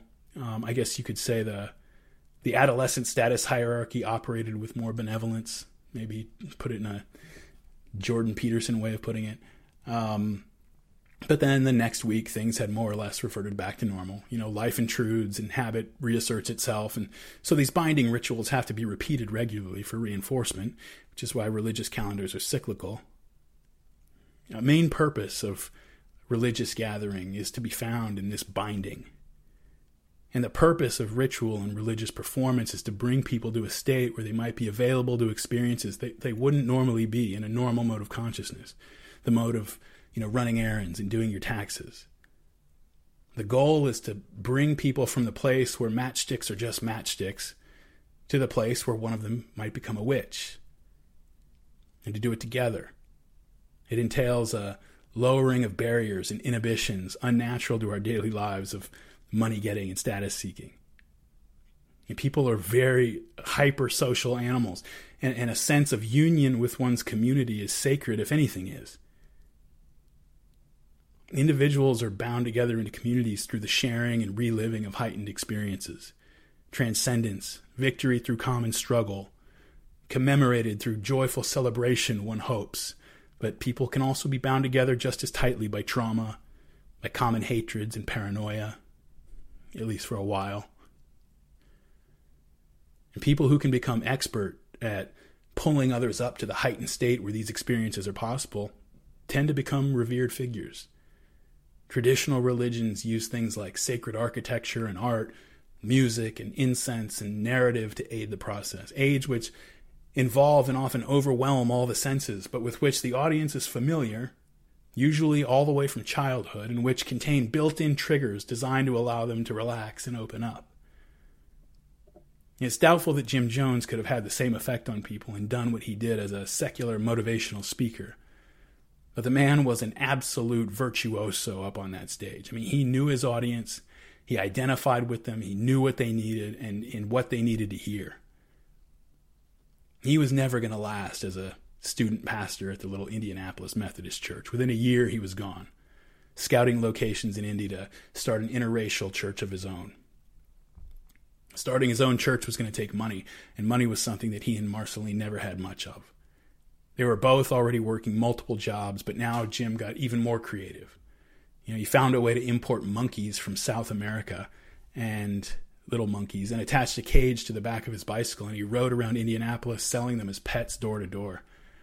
I don't even know how that remotely where you'd probably have a SWAT team gun you down for that today for health code violations. You know, he spent his evenings on the road hitting the revival circuit uh, going to these tent revivals uh, that, that I was talking about, earning extra money and refining his craft. Jim seemed to be able to operate on almost no sleep, uh, even from high school, and that was a trait that would carry him through almost to the end of his life. But while they were earning enough to pay their bills, barely, Jim and Marceline weren't on their way to being able to fund the establishment of a new church. So Jim increased his pace even more, traveling far and wide to preach, and often leaving Marceline at home for extended periods when she wasn't working. Maybe to give Marceline some company, but also to, you know, allow her to work more hours. They brought in a pious middle-aged woman um, that they knew from the church, brought her into their home as a live-in housekeeper and cook. Their household grew again when they added an 18-year-old woman named Goldie who needed help, and Jim and Marceline helped guide her to a career in nursing. And then they added another person, a woman named Esther, a lonely church-going woman middle aged white lady who remained loyal to the family until she died with them in Jonestown. And from this point on, the Jones house would always be full. Sometime in 1954, after Marceline's nephew had left to go back to his mother, Jim and Marceline acquired another foundling named Agnes. Um, again, I don't like to make too much of childhood and early life anecdotes as being premonitions of the stuff we're interested in later, but sometimes the patterns are a little too obvious to write off, and they at least deserve mention. Um, uh, you know, as a child, Jim was collecting his menagerie of pets, and here, at just 22 years old in 1954, he is bringing all these other people into his household. Already, you know, three adults and two kids that he's brought in. Although Marceline's nephew Ronnie had gone back to his mother, you know, as a kid, people remembered how Jim would never go anywhere without his pets following. I, mentioned that in, in, one of his Stranger episodes around middle school. Uh, neighbors would remember seeing him walking along the two lane highway on his way to church, dressed in that white sheet of his and surrounded by his dogs and cats, which would wait for him outside the chapel until the service was over and he would go off to another church. And later on, uh, when he built up his church, he would never go anywhere without being surrounded by bodyguards and his admirers. And so, about Agnes, uh, one Sunday after Jim had preached a sermon, a girl of about nine, in raggedy clothes with unkempt hair and dirty face, approached Jim with a bunch of flowers that she'd picked from the bushes. She hands them to him, and she looks up at him and says, I love you, with a really bad stutter. Um, Jim and Marceline immediately fell in love with the girl, understandably. Uh, and before long, they convinced her neglectful mother to let them adopt her. Agnes had been very poorly looked after, but under the care of Jim and Marceline, her behavior started to improve, and with therapy, she even overcame her stutter. Well, Jim finally had a breakthrough in 1954 when a member of the Methodist Church who was sympathetic to his politics introduced him to Ron Haldeman, a Quaker and open socialist who, after hearing Jim's pitch, agreed to let him share his office space and secretary and to do what he could to help him get a church started. Now, Haldeman, for his part, he had his doubts about what Jim was going to be able to accomplish in Indianapolis. The state of Indiana had been a hotbed of the KKK during the organization's reappearance during the First World War generation before. Even though the second iteration of the KKK had begun in Atlanta in 1915, within a few years it had spread and found its home mostly in the cities of the Midwest and the West. Detroit at one time had over 40,000 members, and Chicago, Cleveland, Cities as far as Portland had very strong presences. There were very few blacks in any of these cities at the time, and the group focused its hostility and activism mostly on Jews and Catholics, that is, Southern and Eastern Europeans, as well as the Irish. At its peak in the 1920s, it was said that one in five eligible men in the state of Indiana was a member of the KKK, and the group was a political kingmaker in the state. The organization declined rapidly after the mid 1920s, but many of the 50 to 70 year olds in Indianapolis, so the kind of people who would be running the city, when Jim Jones began his church, would have been members in their younger days. Unlike many other northern cities, Indy already had a significant black population going back to before the Great Migration. It had been a stop on the Underground Railroad, and many escaped slaves just stopped there for good. By the early 1950s, there were an estimated 40 to 50,000 African Americans living within Indianapolis city limits. In Indy, the means of keeping blacks in their places was typically uh, less overt than the hostility found in either the Deep South or the more violent northern cities like Chicago or Detroit. For example, trade unions, which controlled hiring at many factories and other jobs, usually voted to exclude black workers from membership. A city ordinance had made it so that houses could not be sold unless a majority of the neighborhood's current residents voted to approve the sale. As a result, although not officially excluded by law, black residents were confined to a few slum neighborhoods, their children restricted to underfunded schools, which, although not officially segregated, were nevertheless pretty much all black. The largest black high school in the city was prohibited from competing in sports against white city schools until the 1950s when a federal law required a change. The school then immediately won back to back state basketball championships, but rather than getting a parade through downtown as white schools did after winning state, city officials organized a small affair on the roads surrounding their school. Like many northern cities, and unlike the South, Indy had a low key way of not addressing the concerns of its black residents. They didn't use fire hoses and German shepherds, and so they avoided the bad national press that would soon descend on the South. Instead, they co opted black community leaders, many of them ministers, into participating in discussions that just never seemed to go anywhere. I got a passage here from Jones biographer Jeff Guinn. Quote, African American ministers called the offices of the mayor, senior city staff, school board members, and other influential white leaders, requesting meetings to discuss their grievances. They were gratified at the quick, positive response. Dozens of meetings were held. The white leaders listened intently and promised serious consideration of all they'd heard. Afterward, letters were exchanged. Sometimes committees were formed. Every time the black ministers wanted additional meetings, they were promptly scheduled. If the African American leaders were frustrated by lack of immediate action, they never demanded more than their white counterparts. Confrontation was simply not the Indiana way. Black residents were pleased when their spokesman reported that there had been another meeting and things looked promising. They mistook access for influence. Nothing changed in Indianapolis. End quote. But Jim Jones was not looking for access, he was looking for action. He started his little storefront church with just a few defectors from the Methodist church he left and a few neighborhood blacks that he managed to pull in. But within just a few weeks, he announced to his office mate, Ron Haldeman, that his congregation had already grown to a few dozen, with new faces arriving every Sunday. Now, Haldeman couldn't believe, he didn't know what was going on. He couldn't believe it, so he had to see it for himself. And he went down the next weekend and took a folding chair uh, set up in community unity. That's what Jim called his, his church uh, among about 25 to 30 other people, mostly elderly black women. And Jeff Guinn describes this. Quote, Haldeman was prepared for a typical hymn, sermon, collection plate service. Marceline Jones wrote the titles of several hymns on a chalkboard. As she seemed about to lead the small congregation in song, Jim Jones barreled into the room and, instead of signaling for the singing to commence, asked a general question of all present What's bothering you? A hand toward the back went up. An old black woman stood and complained about the electrical company. There was some problem with her service, and even though she constantly complained, nothing was done to fix it. But the company still sent monthly bills. When she demanded maintenance before she paid, the white people she dealt with threatened to cut off her power. There was murmurs of assent. Almost everyone present, certainly all the blacks, had endured something similar. The woman told Jones she felt she had no choice other than to pay without getting the requested repairs. Her family, which included grandchildren, couldn't live in the dark. She was ready to give up and didn't know what else to do. Jones did. He ordered Marceline to fetch a pen and paper. Let's write a letter, he told the old woman. Then, with Marceline serving as secretary, Jones dictated a message to the electric company, citing the lady's constant attempts to get her problems resolved and explaining that all she wanted was the service she paid for. He asked the rest of the congregation for suggestions. What else should be in the letter? They recommended some embellishments, and these were added. Then Jones had the letter passed around, and everyone signed it. Jones said that this show of unity proved that they were a real family in this church. They worked together to help each other. The next day, Jones promised he would personally deliver the letter to the electric company's main office.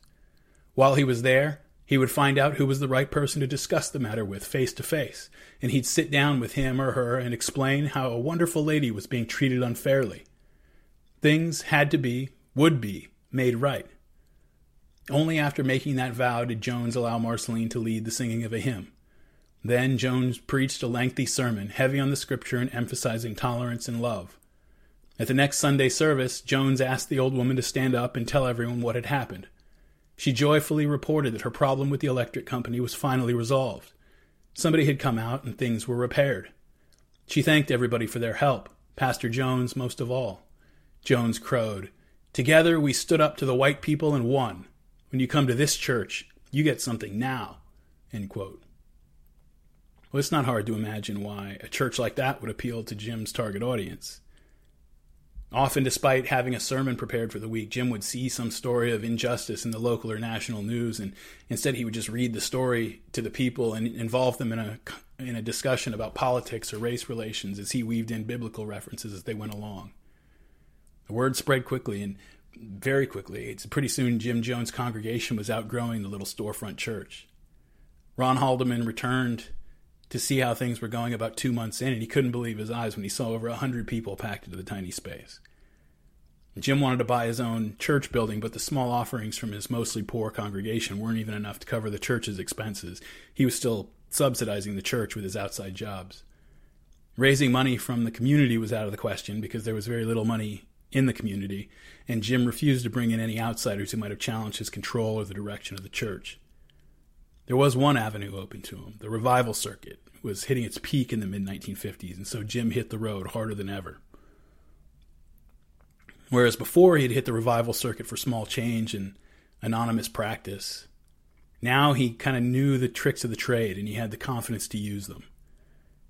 Like any religious movement that breaks through the levees of mainstream doctrines, the Pentecostal revivalists were experimental, and Jim witnessed religious innovations by the mid 1950s that were unfamiliar to him from his days at the Pentecostal church in Lynn. Using intuition and a quick eye and the ability to work a crowd, sometimes spies and plants in the audience, the preachers would amaze their audiences by calling out people and telling their phone numbers or social security numbers. Uh, they would describe their chronic pains and illnesses, calling out items in their pockets or purses, um, somehow knowing about personal or financial problems or recently deceased loved ones who, of course, they were assured were smiling down from heaven. Now, Jim was a skeptic, to say the least, and he saw through the trickery right away, but he was amazed at the effect on the crowds. Many of the preachers who got away with this were rank amateurs in Jim's estimation, and he was convinced he could put on a much better show and pull in the money that he needed for his new church. The revivalists were drawing huge, enthusiastic crowds in the mid 1950s, making big money. Uh, the man who was considered the godfather of the post war revival movement, William Branham, he regularly drew tens of thousands of people to his events, the largest religious crowds ever in many of the cities he visited. Jim had been hitting the back roads circuit for over a year, spending countless hours at healing services, watching, you know, watching with a student's attention, studying tone and body language, experimenting to see what worked and what didn't in venues where he was unlikely to be recognized. Until one day he told Marceline that he was scheduled to deliver a sermon at a religious convention in Columbus, Indiana, and he wanted her to come along. Now, she had seen him clapping and dancing at the Pentecostal services, but she was still a conservative Methodist at heart, and she wasn't read into his experiments at healing and clairvoyance yet. Tim Reiterman describes what happens in his book Raven, quote, That night, a fellow minister, a little old white haired lady in a print dress and white socks, introduced Reverend Jones to the congregation with this prophecy I perceive that you are a prophet that shall go around the world, and tonight you will begin your ministry. Marceline, the skeptical nurse and a Methodist, became uncomfortable, thinking that Jim would surely fall flat on his face. Jones did not know what to do. Fitful and about to break out in hives, he mounted the pulpit. When he went to address the group, his mouth would not open. He closed his eyes, probably wishing he could drop dead. Then it began. All manner of thoughts flew through his mind. He called out people as fast as his tongue would allow. Soon the people streamed toward him to be touched in the name of the Lord. To Marceline's utter amazement, her husband's touch made these people fall down, praising Jesus.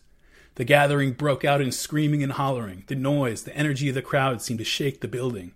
Marceline stood there in awe, proud that the man she loved had been blessed with such a gift. Word traveled fast among the faithful. So many people arrived for the second night's meeting in Columbus that the audience overflowed. Jim called out names and clamped his eyelids shut, belting out words, laying his hands on heads and bodies. The emotional level rose to a near frenzy as Jim poured out his seemingly endless incantation. Later, he would confess to mixed emotions during the sessions. He was happy that the juices had finally flowed, but the intensity of healing drained him. He thought that he could not stand to do it again, yet he could not stop. The feeling of power and control, the adulation must have overwhelmed him regardless of whether he actually believed that the Holy Spirit was working through him.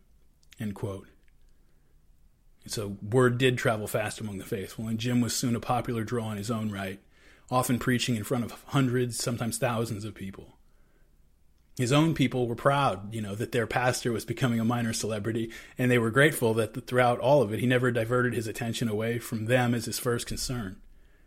They worried that he was going to run himself into the ground, but his energy seemed bottomless. Jim's goals at Community Unity were to provide an example of an integrated church, to serve his poor and black parishioners, and to bring his congregation around eventually to socialism. But his growing profile on the healing circuit, the revival circuit, was starting to complicate things. Many people who saw him perform miracles at revival meetings sought out the church of the great healer to attend themselves. These new arrivals, most of them white, had very little interest in his social or political goals. They were there for the magic. He felt he had to mix healing and other miracles into services at Community Unity now to keep them around, but he was ambivalent about the whole thing, and he usually tried to downplay their importance at his own church. He would sometimes chastise his people for coming to church only to see a show of miracles or selfishly to be healed when what he wanted, what God and the world needed, were people who were willing to sacrifice and serve others. Reflecting later, he often expressed puzzlement and skepticism about the whole thing, about, about his healing, wondering if the people who claimed to have been healed by him had really been sick, or if the effects were psychosomatic and wore off sometime later. You know, like other healers, he had his bag of tricks, but he marveled at how his fakery sometimes seemed to stimulate genuine healings in people who he didn't know, who weren't in on the gag. The new people who were brought in from the healing circuit stretched Community Unity's little storefront to the limit. By 1956, they had to upgrade, and Jim found a perfect opportunity. The, as neighborhoods and cities across the country were integrating after the war, the white populations were fleeing to the suburbs, and that was happening in Indianapolis as well. Jim found a synagogue abandoned in a neighborhood like that because there were no longer enough Jews in the area to support it. The building held over 700 people, which was far more than Jim had at the time, but he was ambitious. At first, he called it Wings of Deliverance, but since the word temple was carved in stone on the outside, he soon gave it the name that his movement would keep to the very end Peoples Temple. He was able to cut a deal with the present owners so that the purchase was interest free if you paid it off within a year and to make that happen, to help fill the seats of his enlarged church, Jim needed to do something big. And so in the summer of 1956, he organizes a massive religious convention in Indianapolis, bringing in the revered William Branham, the founder of the movement himself, to headline the event. Now, Branham is kind of a forgotten figure now, but he's, he's an interesting figure in American religious history. In, in his time, he was as revered in a good part of the country as superstars like Billy Graham and Oral Roberts. Out of nowhere, this guy appears in 1946, claiming to have had an angelic vision. He begins a campaign traveling to country churches and small venues, claiming divine communication and performing miracles, and in almost no time at all, uh, he's attracting massive crowds. People came away with stories of healing and even a resurrection. And word spread so far, so fast, that within two months of his start, he holds a meeting in Jonesboro, Arkansas that attracts 25,000 people from 28 states. Within two months of his, of his announcement of his first vision. While many of the preachers that sprang out of this time were flamboyant, they dressed flamboyantly, they were very energetic on stage, Branham was quiet, calm. Uh, his preaching was described by someone as halting and simple. He just told stories of angelic visitations and receiving messages from God, but he refused to discuss doctrinal issues. He said his mission was only to bring unity to the churches. Although Branham's following was mostly white, his movement was interracial from the beginning, including the preachers. When he was touring southern states to satisfy local laws requiring seg- segregation at public events, a long rope was meandered through the integrated crowd so as to technically separate white from black in accordance with the law, even though they were standing right next to each other. And Branham himself, from everything I've been able to find and read, seems to have been a true believer, or at the very least, not in it for the money. He wore cheap suits, he had an old car, um, not many possessions. He refused to take a large salary, he took about 7000 per year at the height of his popularity, while the people who gathered around him were skimming huge sums for themselves. Uh, his manager alone was taking eighty thousand a year. Branham had no interest in the business side, and so he just went place to place preaching and healing. What people were doing around him, he, he didn't pay a lot of attention to. By 1953, his movement was becoming so popular among Pentecostals that he was drawing people and money away from the established churches, and the big Pentecostal denominations officially denounced him and his message. But being denounced by mainstream authorities only raised his status in the eyes of people like Jim Jones, friend and admirer of outcasts everywhere. And so in 1956, at the time of Jim's Indiana event, Branham's popularity is still really, really great. And overall, you could say 1956 is probably the peak year of the revival, uh, the post the post-war revival. Even though Jim would be playing second fiddle to Branham, he would be doing it at his own event in front of 11,000 people. Is not bad for a 24-year-old self-made preacher who had only started his church in a storefront with metal folding chairs less than two years ago. Before the event, a Christian newsletter uh, out of Chicago gave Jim some space to promote the event. Tim Reiterman, writer of Raven, pointed out that even here in 1956, while promoting his Christian event, Jim Jones' veiled agnosticism is evident. He wrote, quote, Christianity, like a watch, needs to be wound if it is to start running. The word states that he that hungereth and thirsteth after righteousness shall be filled. We cannot progress with God until we see if there is something to answer our quest for truth.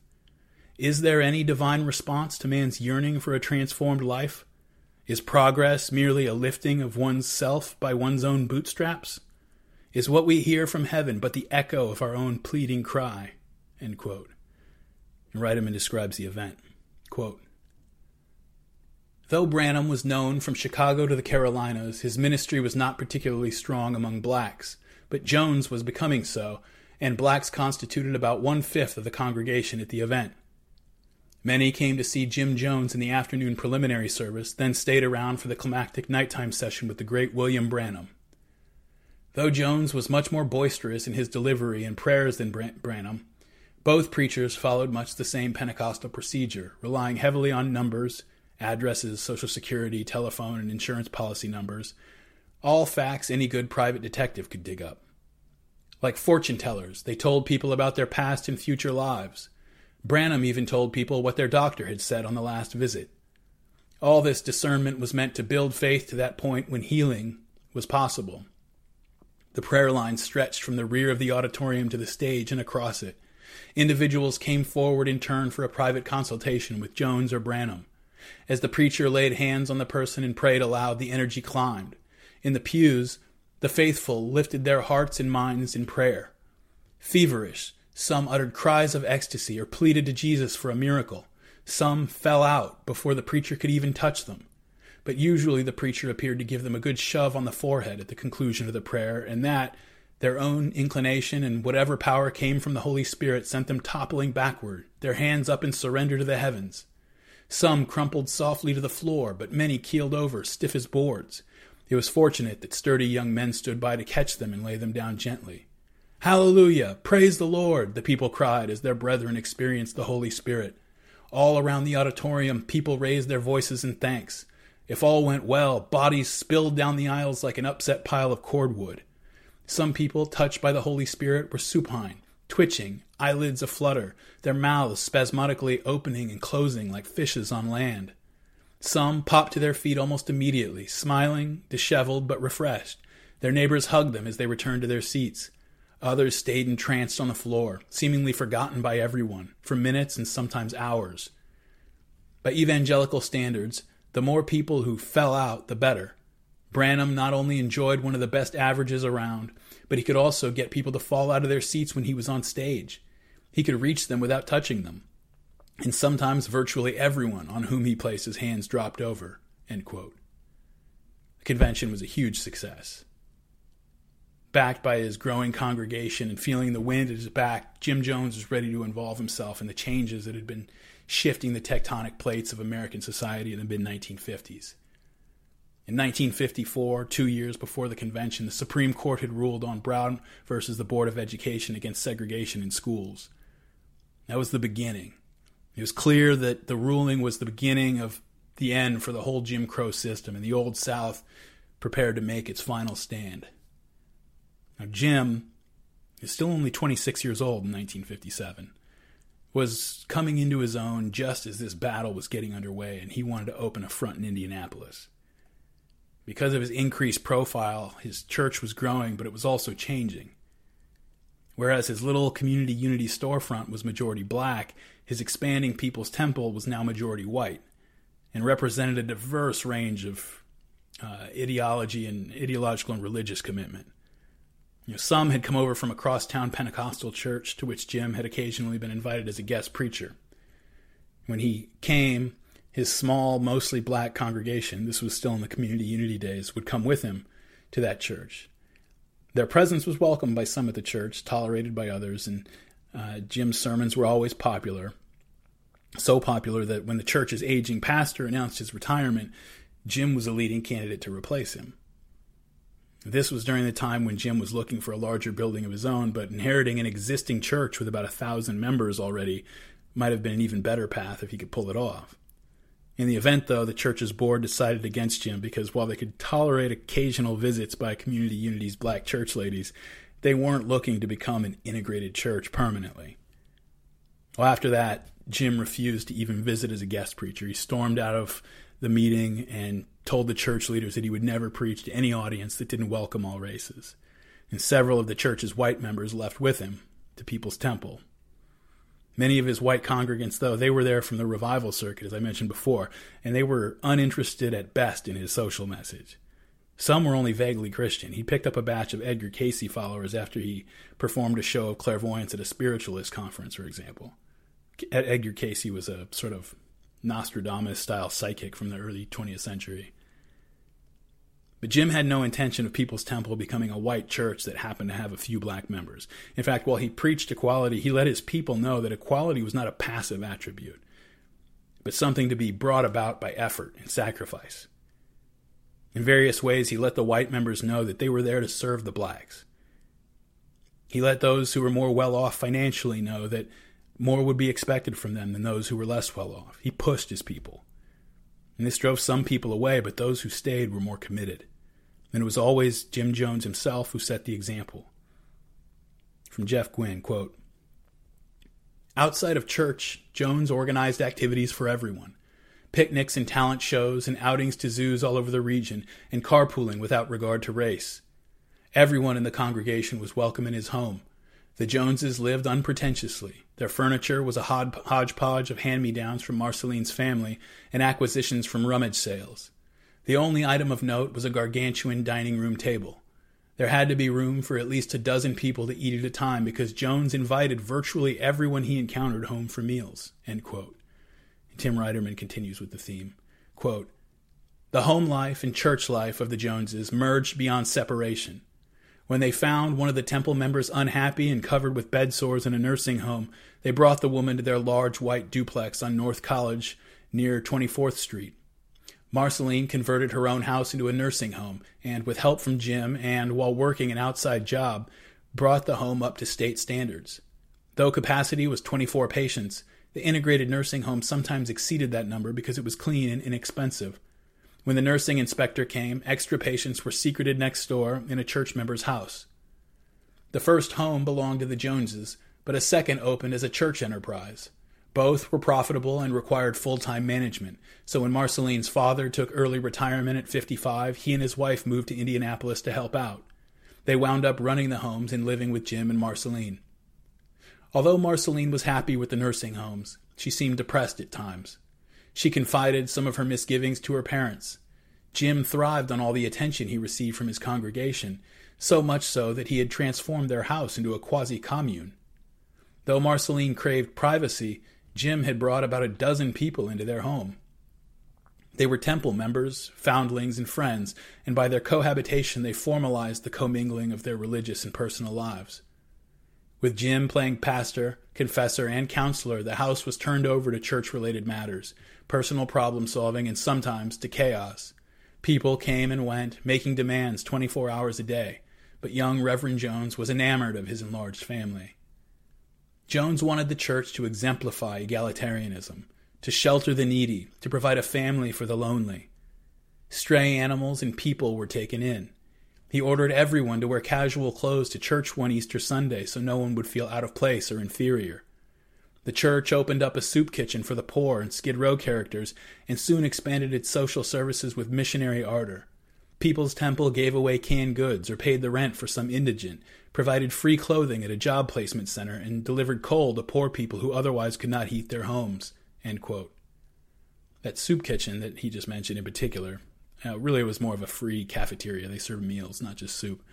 Um, it was an important and impressive achievement you know, Jim tapped one of his most enthusiastic black congregants to head up the project, and the man, uh, Archie Ijames, he quit all other work to dedicate himself to it. He and his wife worked together to stretch a small weekly food budget by any means available to him. They're very resourceful. Reiterman continues, quote, they bought overripe produce dirt cheap or found free edible food at railroad freight yards and unloading areas. They convinced butchers to discount their prices for a small payoff and to give them Saturday's meat that would spoil over the weekend. The response was overwhelming. The temple served 18 meals on the first day, 100 on the second. Thanks to such enterprising efforts, they were soon dishing up an average of 2,800 meals a month. Transients lined up outside the church basement, sometimes at 7:30 a.m., anxious for a hot meal served by temple volunteers. They came for the food, not the proselytizing. Along with working class degenerates, now and then a former professional on the skids would pass through the food lines. Once, a former doctor from Colorado interrupted his free meal to put a splint on a bum's broken leg. End quote. 2,800 meals a month. You know, in, in addition to all the other services they're providing. I'll keep pointing out that it was Jones, Jim Jones, his will and his energy that made all this happen. He didn't take over an established church or organization with a food and services program that he expanded and improved. He built this from scratch. He rented a spot, went door to door, inviting people to come to his first little church. A few people showed up, a few elderly black church ladies, and he went to work trying to solve their problems. And more people began showing up to see this young white preacher who helped Grandma get her power turned back on. You know, the food program was not something they did once a week after church, with a few people sticking around after the service to dish out soup for a few hours. It was seven days a week. Finding the food, cooking, serving, cleaning. He had his people coming in at 4 a.m. on their Tuesday mornings to set up breakfast before they headed to work. Reiterman continues, quote, Jim Jones inspired it all. Often he reached into his own pocket to help the needy. Human services aside, Jim Jones was not fashioning an ordinary church. Step by step, he demanded more of his people than most Christian churches. As part of a systematic binding process, he attempted to keep his members within the temple family on Christmas and Thanksgiving, rather than with blood relatives. He wanted his congregation to look upon the temple as the most important part of their lives. Indeed, he hoped that they would dedicate their lives to the temple and its goals, as he had. Consequently, as he issued his call to humanitarianism, he offered a deal. If you donate your material possessions and dedicate yourself to the work of Peoples Temple, I will meet all your needs. Summoning up passages from the Bible, he urged his people toward a form of socialism he called religious communalism. Now, this is the part, the point in the story that most chroniclers of Peoples Temple look to as the beginning of a transition to something like a cult. Reiterman claims outright that, without evidence as far as I can tell, that Jim's call for people to sign over their property to the church and work for the movement full time was an attempt to satisfy a psychological need he had to dominate and control them. The same cultist, cultish psychopathologies that would eventually lead him and them to their doom. I don't think that's the best way to understand what's happening. Jim Jones was a communist, and he saw his movement, certainly by the late 1950s, first and foremost as part of the world communist movement. Any conflicts he may have had about whether he was merely a socialist supporting reform or a doctrinaire communist seem to have been resolved at least by 1959, when a series of events beginning with the Cuban Revolution solidified his ideology. In the mid 1950s in Indiana, he's still measuring his rhetoric according to what he thinks his audience can handle, but by the late 1950s, he's actually starting to string them along and and, and get a little more direct. And with a few years, he'll have shed any pretense at all. Reiterman in that last passage echoed something that I mentioned at the beginning from Douglas Hyde's book about communists when he said that Jim was demanding more of his people than was usual for a Christian church. You know, Hyde told us that the communists did this as a matter of policy, not because they were trying to overburden and overwhelm people in order to control them, but because they knew that people hungered for it. You know what Jones is doing here, asking people to donate their property and work full time for the church, that sounds crazy. It sounds like something only a cult would do, and that only brainwashed cult followers would agree to do. But I want to drive home something I said at the beginning that the communists in the first half of the 20th century were not playing games. They were dead serious. And what Jim was asking of his most ardent followers was only what communist parties around the world asked of theirs. I mean, think about this. In European countries where the Communist Party was stronger and more socially acceptable than in the US, card carrying members made sacrifices that gave them an aura among mere sympathizers, sacrifices that would be hard to find any analog for today. In France and Britain, where communists actually held seats in parliament, it was customary for communists in parliament to hand over their entire salary as a mem- as a member of parliament over to the party to do the party's work and the party in turn would just pay them a small stipend a worker's wage for their personal expenses. I mean imagine a member of parliament or a US congressman doing that today. A little later when Jim Jones encouraged his followers to hand over their assets to the movement it included the wage or salary that they were earning from their regular job the Peoples Temple, in turn, took care of their needs. If they needed eyeglasses, it was paid for. If they needed medical or dental care or medicine, it was paid for. If they donated their home, they lived in a Peoples Temple home or apartment rent free. And then they were given a small stipend for their personal spending money, the same stipend received by those who quit their jobs to work full time on temple projects. Critics of the temple point to all this as one of the most oppressive and bizarre aspects of temple life in its middle period, but again, it was in reality it was no more than was being asked of communist members of parliament at the time in Britain and France. And for that matter, no more than was asked of the apostles of Christ as they set off on their world transforming mission in the first century.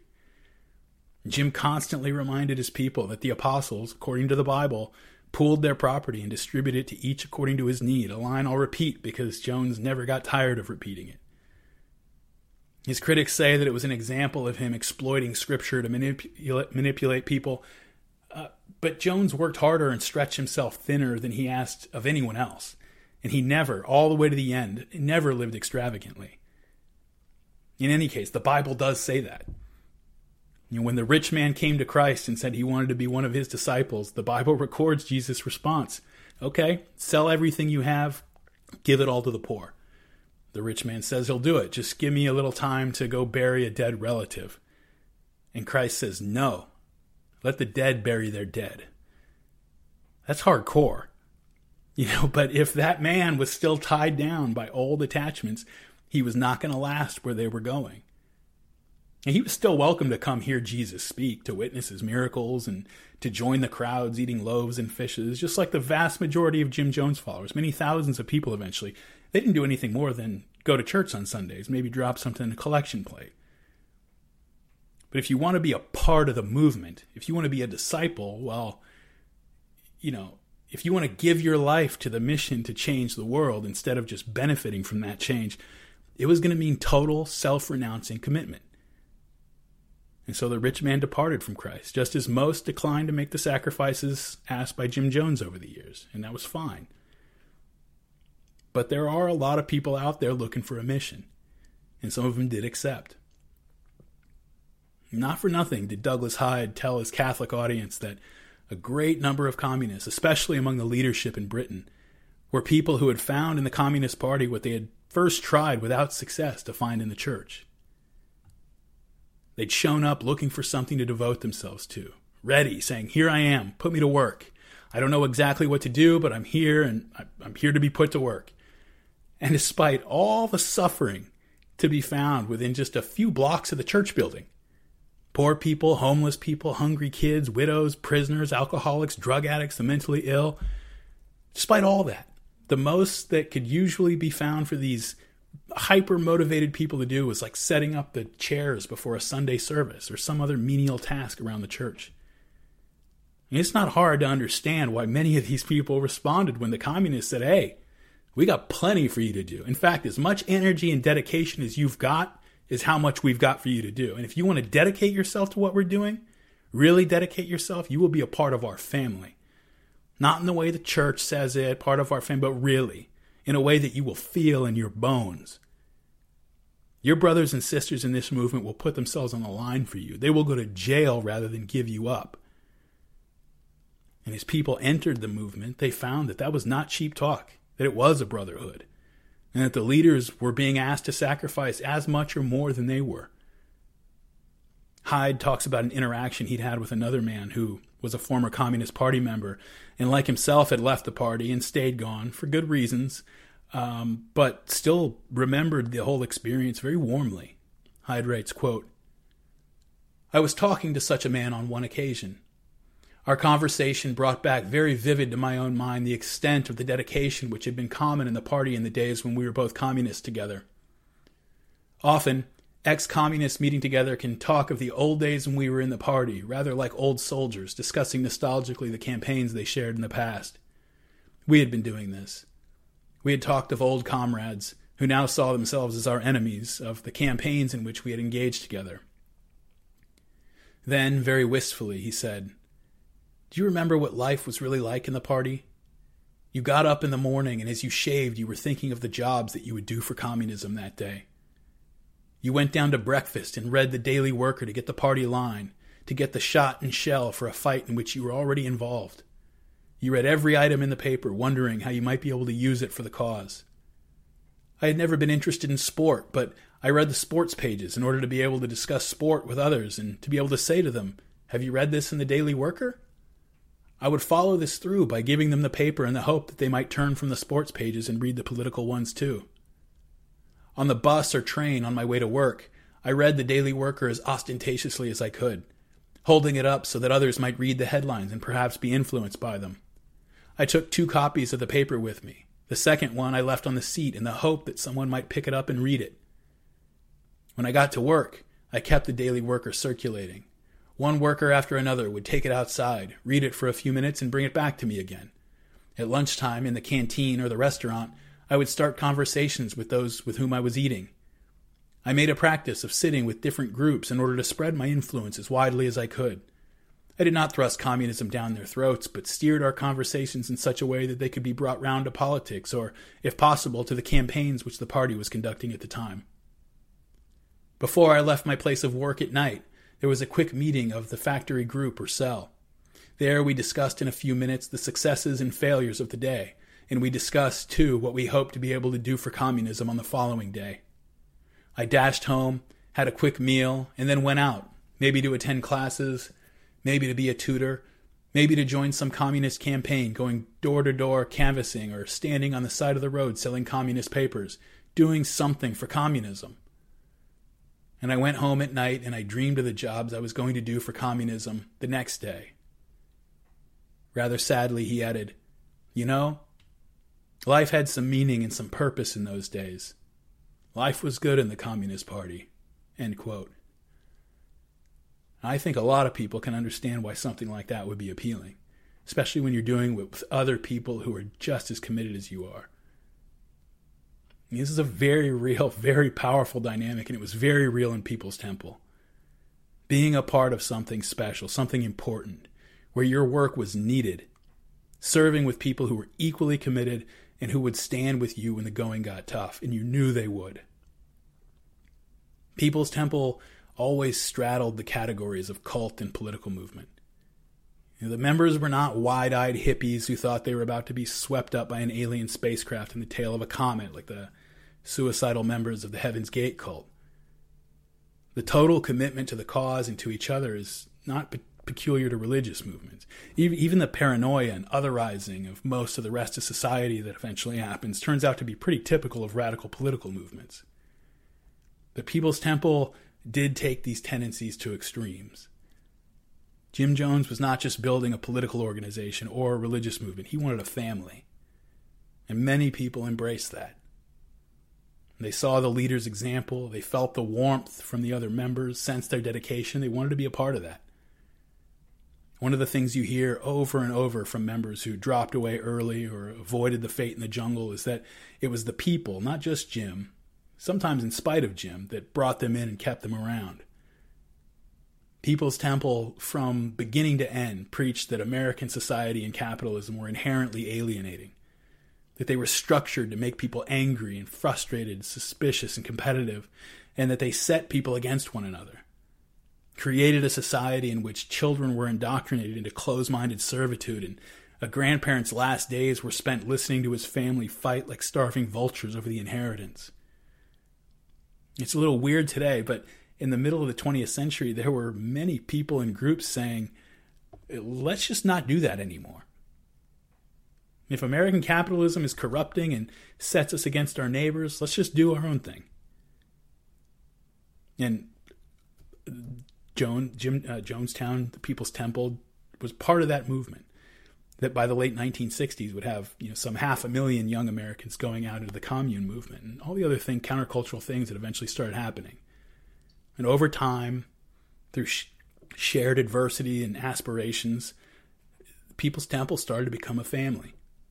They worked together, they celebrated together, and when tragedy struck, they supported each other and grieved together. And Jim and Marceline had been married for nearly 10 years in 1958, and all along, Marceline had desperately wanted to have a child. They had Agnes, the neglected little girl that they'd adopted in 1954, but for one reason or another, Marceline had not become pregnant herself, and she desperately wanted to. She had a respected role in the church, but uh, it was Jim's. This was Jim's show. There was no question about that. She kept busy running the nursing home with with her parents and a lot of the other church projects, but her status as the pastor's wife inevitably put some distance between her and the uh, lay members. So, you know, she she was kind of she was kind of isolated, lonely. She adored and supported Jim, but for Marceline, their church family was not an adequate substitute for having her own children. As a compromise, she and Jim had decided to adopt, and later that year made the trip out to California and returned with two little Korean War orphans to join Agnes, the first adopted daughter. And the Joneses and Peoples Temple took to these two little kids immediately. They loved these, loved these kids. A four-year-old little girl that they called Stephanie, and a malnourished two-year-old boy, her, her little brother that they called Lou. And the community showered affection on them. The children had not just found new parents, but a whole extended family, and these lonely and malnourished children began to thrive in the church. Not long after the adoption, it was revealed that Marceline was pregnant. And one night, when she was in her eighth month, uh, a bunch of people from the church, including uh, Stephanie and Lou, the two little orphans from Korean War orphans they'd adopted, piled into a bunch of cars um, as a troop of Peoples Temple members drove to see Jim deliver a guest sermon at a Cincinnati church. Marceline stayed home to rest. She was in her eighth month. Um, Jim closed the church service with songs. Cincinnati's maybe from Indianapolis, I don't know, two hours east or so, roughly. I've never made the drive, but uh, I've looked at it on a map. So Jim finishes the service a couple songs, and he remembered later leading the chorus. Up on the road, far in the distance, I saw a light shining in the night, and then I knew. They were driving back to Indianapolis at nighttime on a straight section of US 421, and Mabel Stewart, the driver of the car containing little Stephanie Jones, took another vehicle head on, and six people were killed, including Stephanie. And it's unclear exactly what happened. Some books say that the other driver was drunk. Others say it was dark and raining. Others say that Mrs. Stewart simply tried to pass with too little space. Well, either way, Jim Jones was there and he saw it all. He was shocked and devastated by the carnage, especially by the sight of Stephanie's tiny, mangled body. Associated Press reporters arrived and interviewed Jim on the scene. Quote, It's a little hard to understand these things, he struggled to say. Those people were like my flesh and blood. About Stephanie, he said, she was an exceptional child. Already she could speak perfect English. At least we have the consolation of knowing she received more love in those few months than in her entire life before. But Jim's sadness soon mixed with rage. Because Stephanie was Korean, no Indianapolis cemetery would allow her body to be buried next to White's. The first morticians they engaged to prepare her for burial refused to do the job until finally a black mortician agreed to do it. She was laid to rest in one of Indy's two black cemeteries in the worst part of town, in a hole half filled with water by a rainstorm. Jim wept as her coffin was lowered into the muddy water, and remembering the scene later, he cursed the cruelty of it. Even later, decades later, he would remember it, and you can you can hear him in recordings, and you can tell it's very difficult for him. Jim and Marceline grieved with the support of their people who cared for Marceline as her delivery date approached. In the days after the accident, Marceline recalled an offhand statement Stephanie had apparently made, saying that she wished her friend Aboki had kind parents like she had. So on the day of Stephanie's burial, Jim and Marceline called the South Korean orphanage where Stephanie and Lou had been warehoused and asked if there was a child there named Aboki. Turned out that there was, and it was confirmed that she and Aboki had been close. Stephanie and Aboki had been close friends, and so Jim and Marceline made the arrangements and adopted her. And the church made Aboki part of the family right away. Um, the people waited on Marceline, and they did their best to support Jim, who seemed to deal with the tragedy by putting it out of his head and just working even more than before. So, amidst all this, Marceline comes to term and delivers a baby boy. He's named Stephan Gandhi Jones, Stephan spelled S T E P H A N, uh, in order to honor the deceased Stephanie. He was strong and healthy, delivered seven pounds. He had Jim's dark hair, but Marceline's features. And so the Joneses now have four children living with them Agnes, the two Korean orphans, Lou and Aboki, who they rena- renamed Suzanne, and Stephan. They also have several adult church members living with them. Marceline's uh, father had retired, I, I mentioned earlier in one of the passages, and so her parents had moved in with them to assist with running the senior living home. Uh, it's a full house, but they're still not done. Within a few months of Stephan's birth, Jim and Marceline decide to add to their household again by adopting a black baby. By this time, Jim's activities had already begun attracting negative attention from people who were opposed to integration, and Marceline's mother worried that the adoption was just going to cause more trouble. But Jim and Marceline wouldn't be put off, and to demonstrate their total commitment to it, Jim gave his own name to the boy, James Warren Jones Jr., the first black child adopted by a white family in Indiana history. This is a bold move in 1959. Typically bold for Jim, but still bold. But he and Marceline weren't doing this alone. Their people were with them. And when Marceline, walking on the street with little Jim Jr., was spit on and called nigger lover, as she was frequently, and Jim Sr. began to receive death threats, the people rallied around them and stuck together. The country was changing rapidly.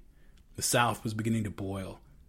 And while, again, Indiana wasn't the deep South, it was in the borderlands of that region where pro segregation forces were throwing bombs and taking shots at pro integration activists. The country was just, it was undergoing very rapid changes that went to the heart of Jim Jones' passion and the focus of his ministry. Most of the country wouldn't catch on to this until maybe the Greensboro sit ins in 1960 or the Freedom Riders in 61, but Jim had been plugged into this from the beginning. In 1954, the year Jim was establishing his first church, uh, you know, that was the year Supreme Court ruled on Brown versus the Board of Education.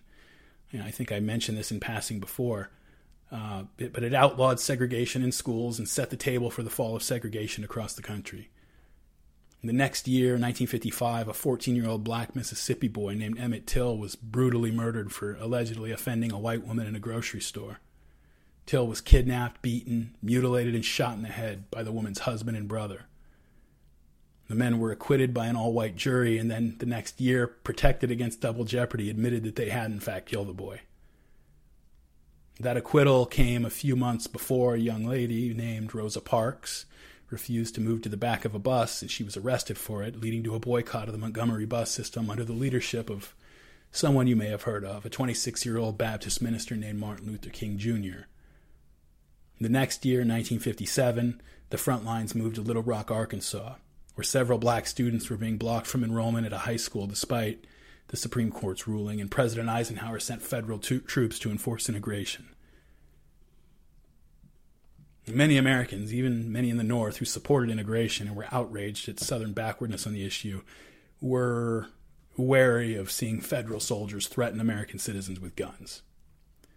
And you have to remember, this is back at the beginning of this process. We've all been brought up and educated in a world where the civil rights movement is not only history, but has been elevated almost into a national mythology. But back at the beginning of the process, you know, you're dealing, you know, older adults, middle-aged adults in the mid 1950s. These people were born in the 1910s, right? 19 early 1900s. Uh, change takes time, and uh, people look at things very differently um, back at the beginning of this process, many people were wondering, you know, how good a policy could possibly be if it required using the army against our own people to enforce it. Eisenhower didn't call out the troops to take down a violent rebellion or a criminal organization, but to make otherwise law abiding middle class people do something that they didn't want to do. And civil rights activists needed to convince the country that the path of violence, in fact, ran in the opposite direction. They needed to show people that they were not trying to use violence to bludgeon their way into white institutions, establishments, and communities, but that Jim Crow itself was only held together by systematic, brutal violence against them. In early 1960, a small group of student activists in Greensboro, North Carolina, staged a series of sit ins at a Woolworth department store in an effort to force desegregation there. Now, the first day, a few students were refused service, but for their part, refused to leave, staying seated and doing schoolwork until the place closed. The next day, reinforced by more activists recruited from other campus groups, more than 20 black students joined the sit in. This time, local news showed up with a camera crew. The black students were again refused service, and they were harassed by the white customers. The third day, over 60 activists showed up, including students from a local high school. The media was present when a state KKK leader arrived with several other members. Things continued to escalate on the fourth day with over 300 activists filling the Woolworth lunch area so that no other customers could be served, and the sit in was expanded to other nearby establishments still adhering to segregation. By the fifth day, tensions were high. Some 50 white men had arrived and taken up places at a lunch counter opposite the group of activists, which now included several white college students. Words were exchanged, and the police made a few arrests. The next day, so the sixth day, 1,400 students met in an auditorium and voted to continue the sit ins. They made their way back to Woolworth as a group and packed over a thousand people into the store.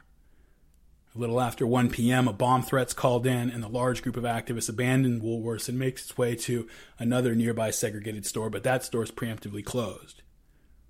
Within a week of the first Greensboro sit in, similar nonviolent protests and boycotts spread to several other North Carolina towns and cities, and very quickly to cities all over the South. Now, this was protest theater built for the 20th century, pioneered by Gandhi, inspired by Martin Luther King Jr., and put into action by student activists who understood the political and media environment better than the old Southern politicians and sheriffs trying to hold on to Jim Crow. The spectacle of young black college students being harassed and spat upon by white counter protesters and treated as a law enforcement problem for nonviolently demanding to be served at a lunch counter that went out over the airwaves of this newly ubiquitous technology called television. By 1960, there were televisions in 50 million American homes, and it drew the negative attention of the country and thus the government onto the South. And beginning, it was the beginning of the mobilization of a generation of young white people joining the already active uh, young young black activists. This was the point and the goal of nonviolent resistance, and it seemed to be working. The Montgomery buses had been desegregated. Stores targeted by the sit ins had begun agreeing to desegregate or at least negotiate. State and local officials in the South were becoming wary of the federal attention they were receiving in 1960, a presidential election year, and started to, you know, open up because of that. This was the beginning of the struggle as far as most of white America was concerned. It was the first time that really large numbers of people outside the South were confronted with images of what was going on and began to think of it as a national issue requiring a national conversation and solution and not just a regional issue that the people involved should work out themselves. But Jim Jones was not most of white America. He'd been deeply plugged into these movements when they were still underground and was positioning himself to ride the wave before most people even knew it was forming on the horizon. I mentioned earlier that back in college in the late 40s, he'd gone with a group of socialist friends up to Chicago to see Paul Robeson speak. This was at a time when Robeson was on the Attorney General's list of subversives and about to be blacklisted for his open communist sympathies and criticism of U.S. power. Jim Jones was serious about this stuff even then, and he was following developments in detail throughout the 1950s. When the sit ins hit the national news in 1960, the rest of the country was tuning in and catching up. Jim, Jim Jones had been read in all along. The world communist movement had always been anti racist you know, whatever the feelings of individual communists, people are people, uh, the movement was officially anti-racist, and communist organizations in the U.S. had been establishing uh, ties to black rights organizations going back to the years after the First World War, at least. As a result, the communists often got a hearing from black intellectuals. Although the Christian roots of the Southern civil rights movement limited communism's reach in that part of the country, and the perceived improbability and undesirability, depending on who you asked, of leaving aside racial or ethnocultural identity altogether in favor of one founded only on economic class, limited the number of full on converts in northern black capitals like Harlem, the communists were still at least speaking a language of exploitation, oppression, and liberation in which black intellectuals and civil rights leaders were fluent. The Cuban Revolution in 1959 made this much more explicit. The overthrow of the Batista regime by Castro brought about an improvement in the situation of black Cubans, and Castro openly and vociferously supported the black civil rights movement in the U.S. In 1959, black radicals like Robert F. Williams visited Cuba and received the red carpet treatment despite still being pretty marginal figures on the U.S. scene. When the FBI began cracking down on black radicals like Williams, Castro gladly gave them asylum, many of them, including Williams. When Williams fled to Cuba to avoid prosecution, we'll get deeper into this stuff in the next episode. Uh, Castro provided him a radio station called Radio Free Dixie that broadcast Williams' rants into the southern states. Castro became a beloved figure among black intellectuals, especially after his 1959 visit to Harlem, during which his first meeting was with a rising young leader in the Nation of Islam named Malcolm X. You might have heard of him. He called Castro the only white person I ever liked. And Castro's rise, along with the emergence of independent post colonial African states, marks the beginning of an epical shift in how many people involved in the American civil rights movement saw themselves and what they were doing. You know, the Southern movement, led by Martin Luther King and grounded in Christianity, was American to its core, employing rhetoric based in biblical and American traditions to try to wake up white Americans to the fact that they were not living up to the principles that they themselves claimed to hold dear. MLK, even while he received daily death threats by the dozen, and faced the wrath of white civilians and law enforcement for demanding basic rights, he was absolutely committed to integration and nonviolence. He had almost a saint like faith in the humanity of people who hated his guts. But while everybody in the movement respected him, of course, some people thought that his faith was misplaced and naive. And the rise of Castro and post colonial African states began to provide the framework for another way of looking at things. You know, again, we're going deep into all this in the next episode, so I don't want to get detained here for long, but the emerging idea was that the American civil rights movement was just one front in a global uprising against Western imperialism. This wasn't this wasn't uh, you know a dispute between American whites and American blacks. This was a this was a small part of a global issue. The West, the white Christian world, had been exploiting the rest of the globe for centuries. The revolution had begun in Russia, and you know the story went would have spread through the rest of Europe, liberating the captive colonies in Africa, Asia, and Latin America, if not for the support of fascist dictatorships by the American led West. According to this view, blacks were not just Americans who were being unjustly deprived of their equal rights under the Constitution. They were another people altogether, laboring under oppression and servitude in the service of foreign masters. The way forward was not integration. You know, the dream was not for little white boys and girls and little black boys and girls to be playing together, unconscious of their racial difference.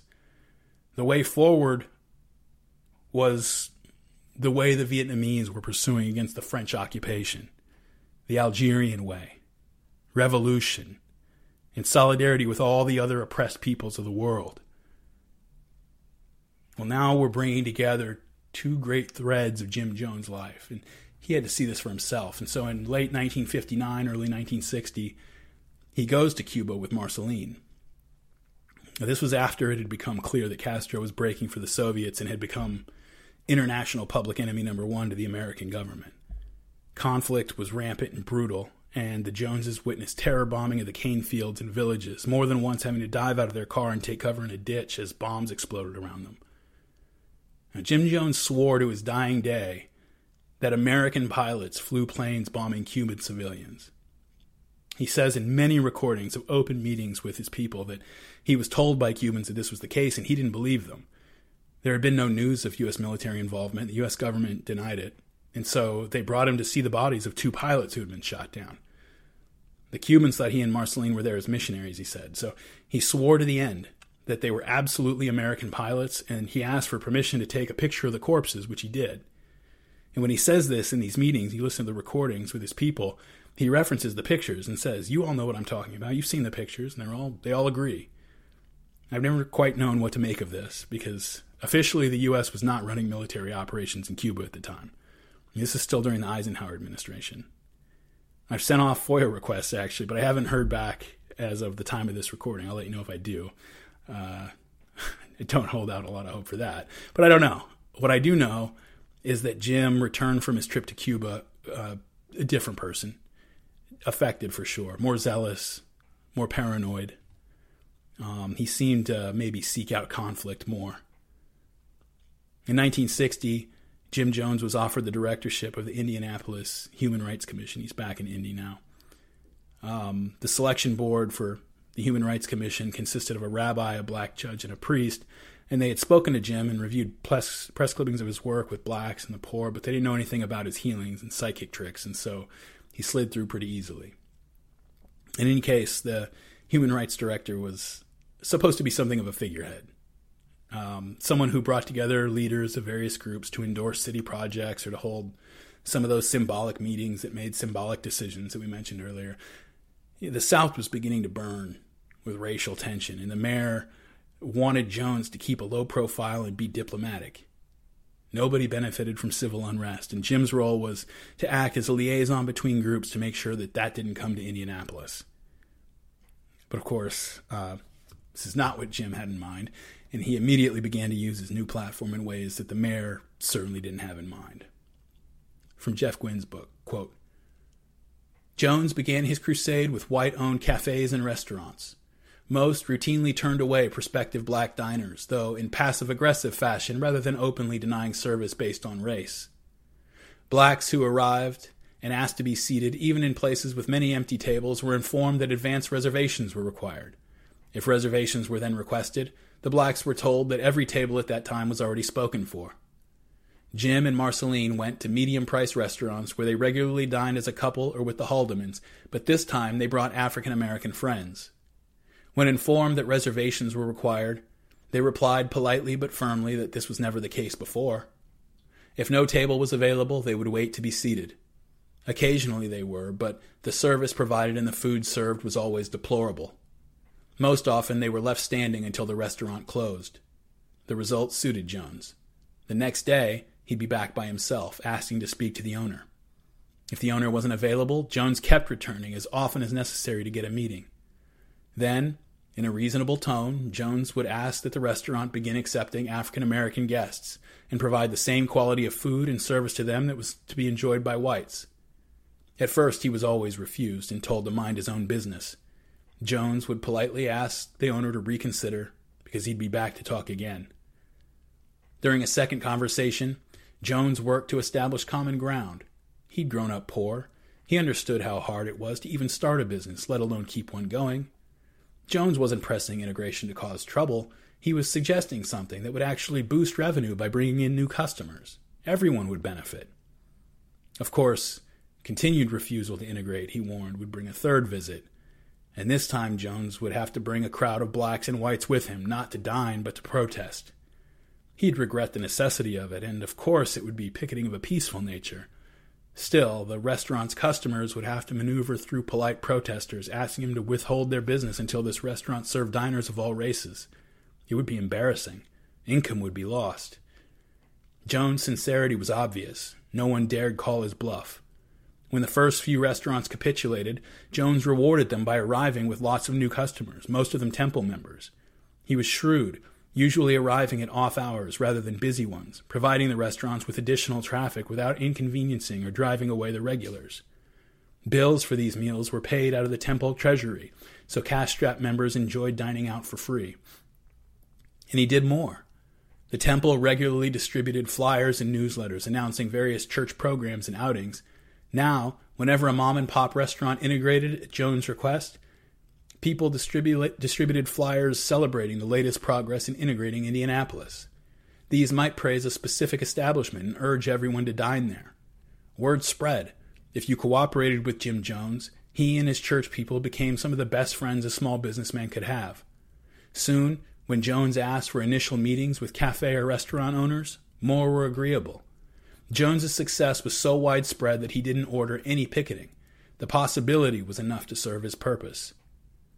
From there, Jones moved on to other types of businesses, using the same tactics. He never shouted, never became unpleasant, even when those he was dealing with did. Jones presented himself as the voice of reason. He could refer recalcitrant owners to others who had changed their policies. These people had more customers than ever. Most were glad they had cooperated with Jim Jones. Just ask them. There were committed segregationists higher on the Indianapolis economic ladder than individual shop owners. When they noticed Jones's success at street level business integration, they tried derailing his efforts by buying him off. Surely the man needed money. His salary as commission director was only $7,000, and from the look of them, the members of his church couldn't afford to pay their pastor much. Jones was offered a job at $25,000 a year to quit the Human Rights Commission. Marceline remembered later that it was with the Indianapolis Chamber of Commerce. Jones did need money. He and Marceline were now raising four children on a shoestring budget. Jones received 55% of all collections taken at Peoples Temple services, but that wasn't much. Income from his outside appearances went directly to church programs, not to him.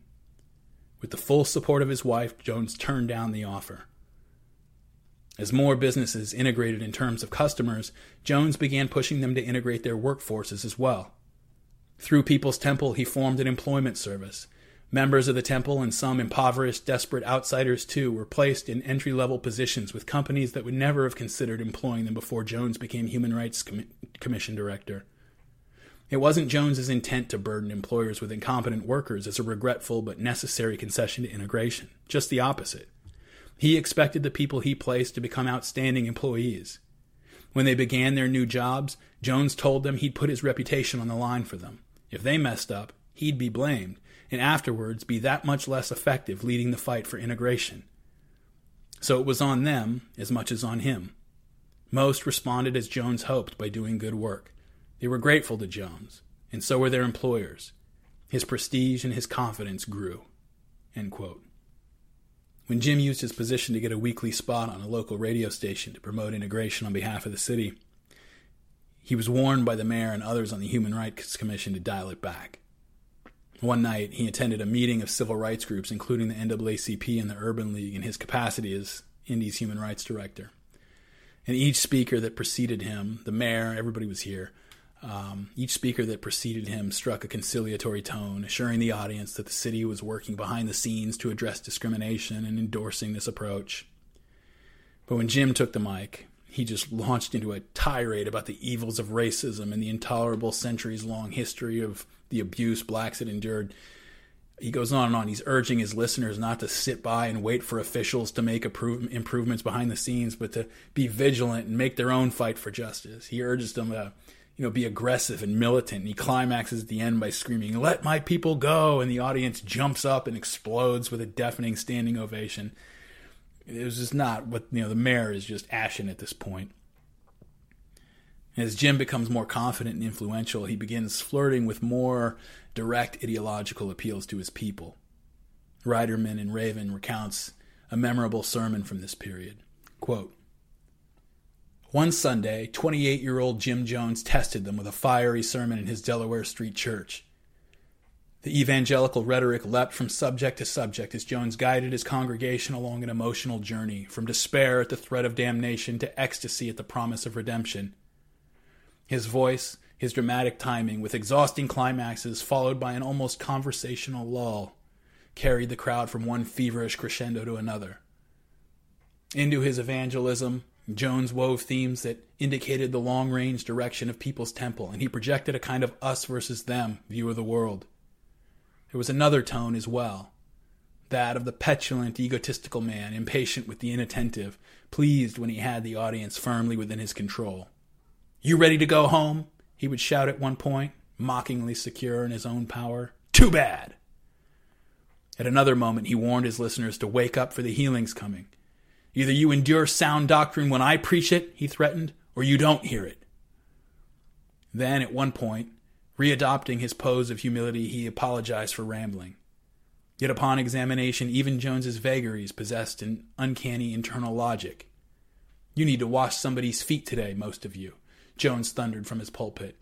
Not some little grandma you love, but somebody you don't like at all. I'll never forget one lady in our church. She was so starchy. She said, I'm not going to wash feet. Finally, we talked her into washing feet, the feet of a friend, and the friend wouldn't let her. And that poor old lady just sat there and sat there. And the blackest Negro woman in my church. And oh, she hated him. She hated him so bad she couldn't stand him. The blackest, ugliest, dirtiest Negro woman in our church. The crowd laughed. Came up and sat down and said, Wash my feet. There was more laughter. And she washed the feet and she got her victory. Now, I didn't speak that to reflect on race. We got a principal and a doctor and a dentist in my church who were Negro. My best and most intelligent people, and some of my most forthright of our constituency are Negro, about 10%. And by far, the 10% of our Negro population got more intelligence than our so called white people. But in our church, we don't call them white or Negro, we call them by name. Jim Jones paused for a moment to gather momentum for the next burst. Then, with his voice, he transported his listeners to a street corner. There he was, he told them, at the corner of Market and Alabama, ministering to a drunk. Concluding that story and having aroused their admiration, he challenged his people to do the same, to dedicate everything to the cause.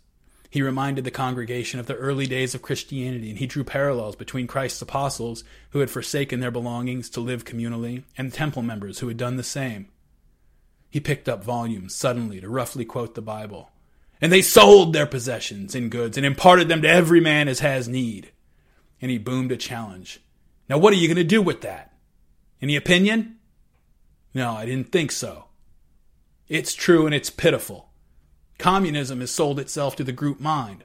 Only one thing's going to counter communism it has its Messiah, it has its Bible, it has its tomes.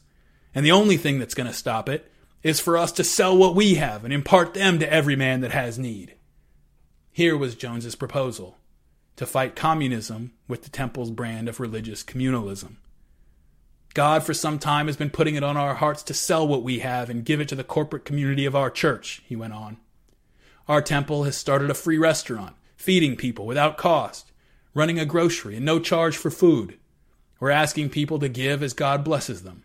No charge for anything because God is free and everything He has is free. It's been provided. Our home for the elderly, the nicest in the state of Indiana, has been established on the basis of from each according to his ability to each according to his need. Had there been another closet Marxist in the audience that night, surely he would not have missed that most famous of all lines from Karl Marx's 1875 critique of the Gotha program. But Jones, though borrowing from Marx, played upon the fact that his Christian audience would recall the similarities in the Acts of the Apostles 4, 34, and 35. There was not a needy person among them, for as many as were possessors of lands or houses sold them and brought the proceeds of what was sold and laid it at the apostles' feet, and distribution was made to each as any had need. That passage would eventually allow Jones to call Christ the first communist. He went on. I know if there weren't a few people healed here every week, or a different person called out by discernment, I know some of you wouldn't come to hear me preach. Some of you don't like to hear this tonight, but you had better get ready to hear a lot more of it. We needed it. Amen. It was a remarkable performance. End quote. Now, with his you know, increasing political profile, started to come the inevitable opposition. But rather than back down from or avoid conflict, which he didn't even know how to do, Jim sought it out. He sent a letter off to officials of the American Nazi Party, challenging them to offer up someone to publicly debate him on racial issues. And they actually replied to him in a letter. They said, quote, it does not surprise me that an integrationist would attempt to annihilate his opponents with love. The trouble with all your beliefs is that they are unnatural. Natural laws require, nay, demand, struggle. Your doctrines of weakness cannot possibly prevail. Our natures are so divergent that we could never understand each other. Heil Hitler. Unquote.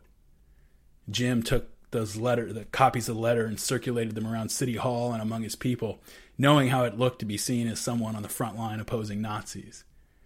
He also used the black Muslims of the Nation of Islam as a foil, at one point arriving at a mosque in Chicago asking to speak to its leaders. He was denied entry since white people are not allowed to enter nation facilities.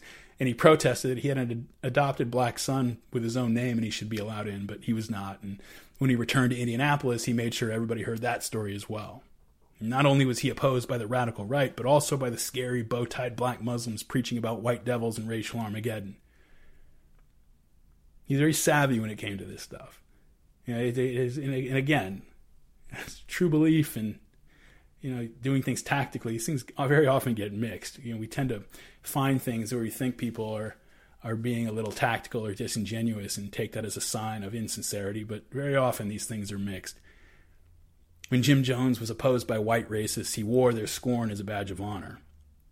He also made sure everybody heard about it, knowing from the experiences of the Southern civil rights movement that nothing bound people to a leader like seeing him threatened or attacked on behalf of the cause.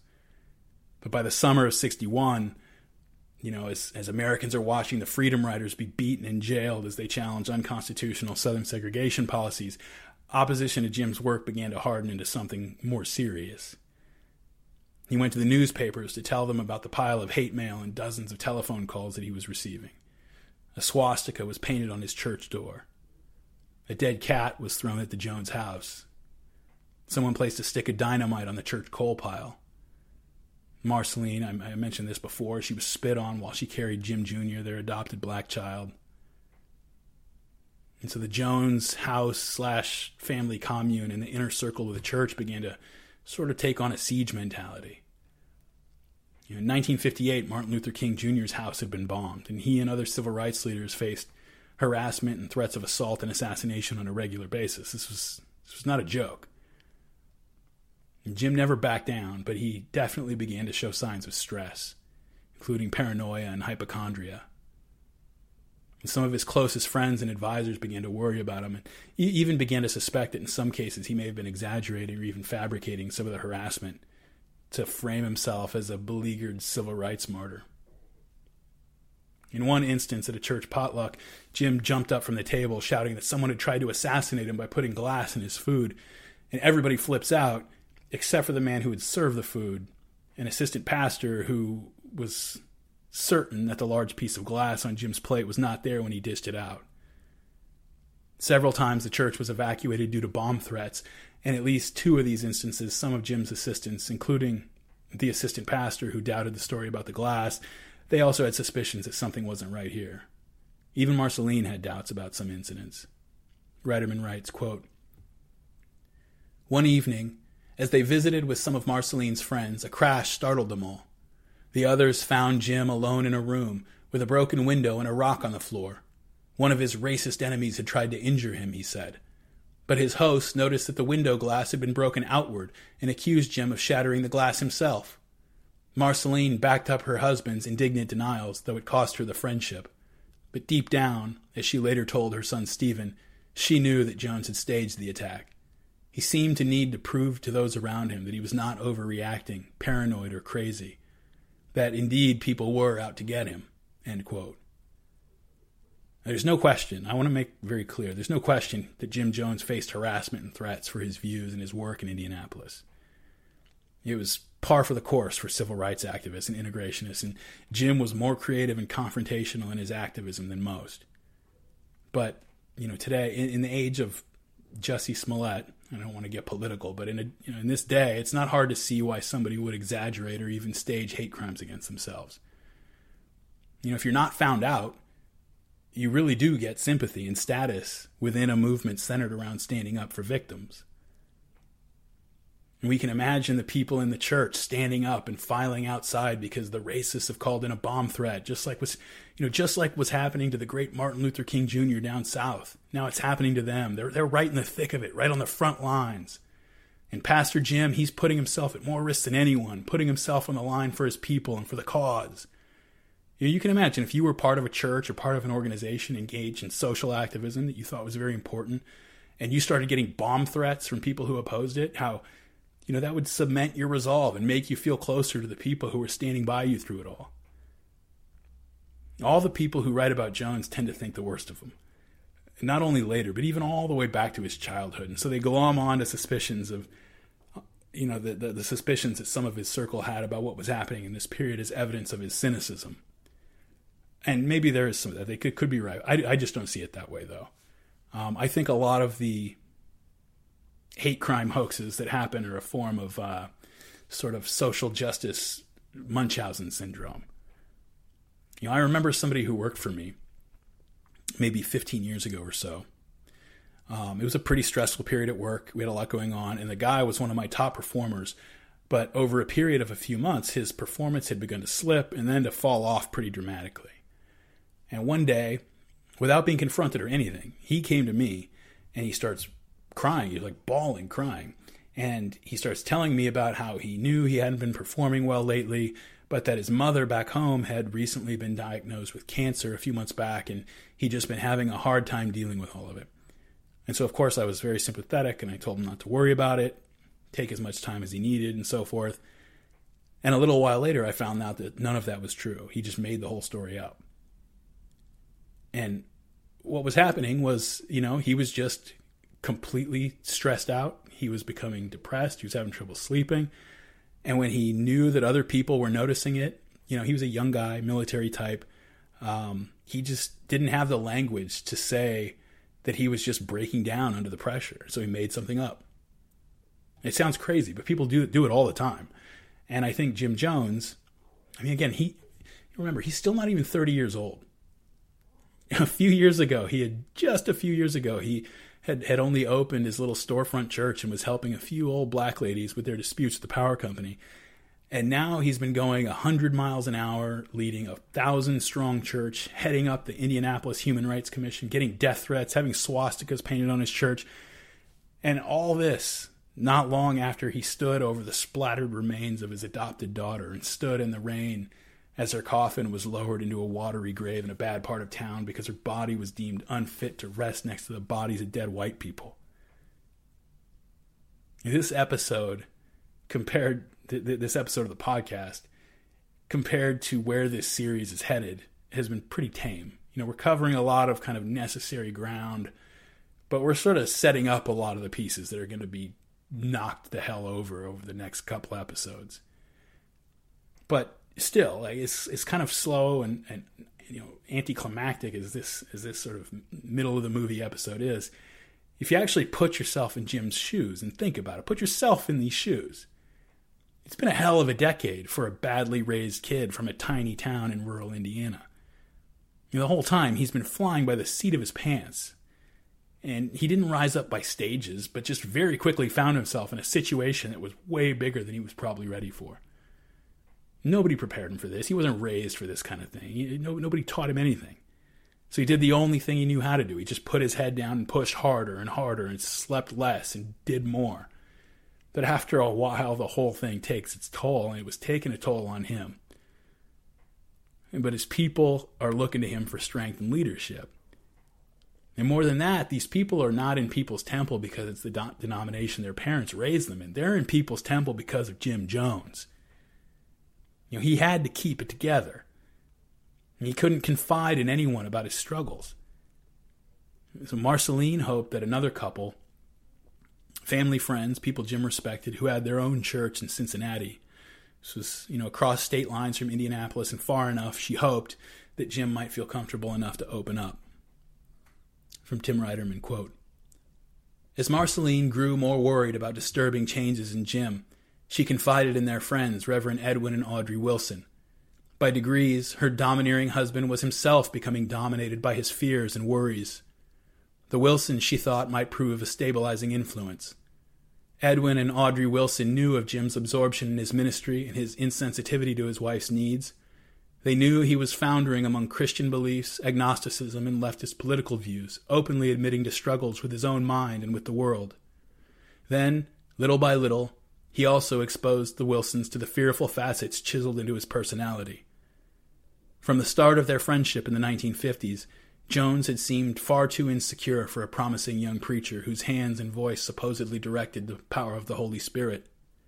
When he came to visit their Cincinnati church, Jim sometimes broke out in hives, evidently from the strain of his healings.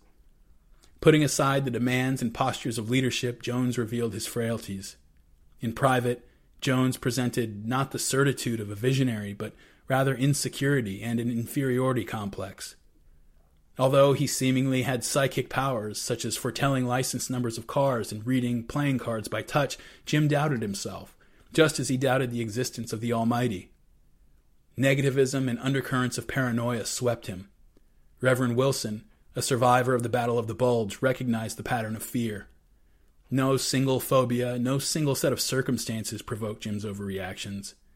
Incapable of identifying his enemy, Jones was equally incapable of surmounting it.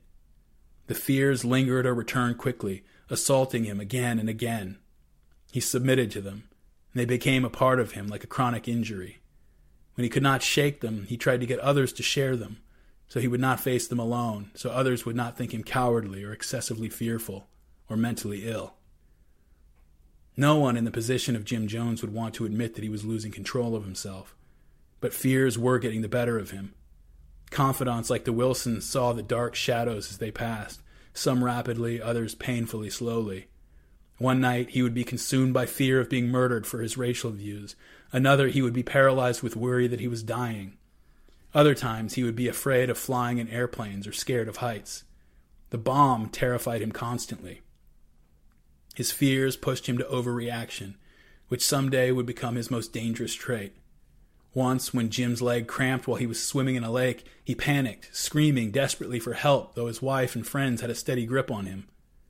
His worst attacks came at his own home. On a few occasions, he actually keeled over while emotionally discussing some problem or even while just watching television during stressful times. Thus began a lifetime pattern of collapses, at least some of which were faked. Marceline had become a veteran of the routine. Jones would gasp, throw back his head, and seem to black out. Always she jumped into action, fetching a hypodermic needle and injecting Jim with what she called vitamin B12. To others, she explained that Jim had anemia from a past case of hepatitis.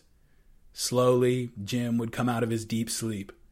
While recovering, he would complain of extreme sensitivity to sound, the slightest noise amplified in his head like clashing tin pans. Jones acted unembarrassed by his collapses, which lasted only minutes. He would simply say that he hoped to get over the problem soon. But the real source and nature of the problem remained obscure. Sometimes he blamed his liver, other times he blamed it on cancer. Faithfully, Marceline provided comfort when he took ill. Internalizing her own emotional suffering, she treated him like a fragile child and assumed the role of both mother and nurse. As a nurse, she certainly knew that Jim's troubles were not entirely physical, but out of love and loyalty, she became the first person to help conceal Jones's crumbling psyche from the world. Jim's aides began to witness his erratic behavior and even saw his collapses. One time he fell down a flight of stairs. He told them when they would happen that he was having a series of recurrent heart attacks. Increasingly paranoid about being attacked, Jim began to call on his doctor, somebody he thought he could speak to privately, to complain about the harassment campaign against him. And finally, in October 1961, Jim Jones had to be hospitalized for severe stress related ulcers. But even here, the Indianapolis Human Rights Commission director was on the job, even even in the hospital. The hospital wards were still segregated by race, and since it was assumed uh, that since Jim's doctor was black, the incoming patient was also going to be black. He was slated for a bed in one of the black wards. So the hospital attempted to apologize for the mistake and to move him to a white ward, but of course Jim refused to be moved to a white ward, and he even refused to be treated until the hospital agreed to desegregate the wards. So the while the hospital management is discussing what to do, Jim spends his time making beds and cleaning bedpans and taking care of the other patients in the black ward where he was staying. And finally, deciding they didn't want to explain why the city's human rights director had died in their care, they agreed to desegregate. And Jim was treated, but he was not healed. He was experiencing a drawn out nervous breakdown, and under such conditions, even simple tasks can seem impossible.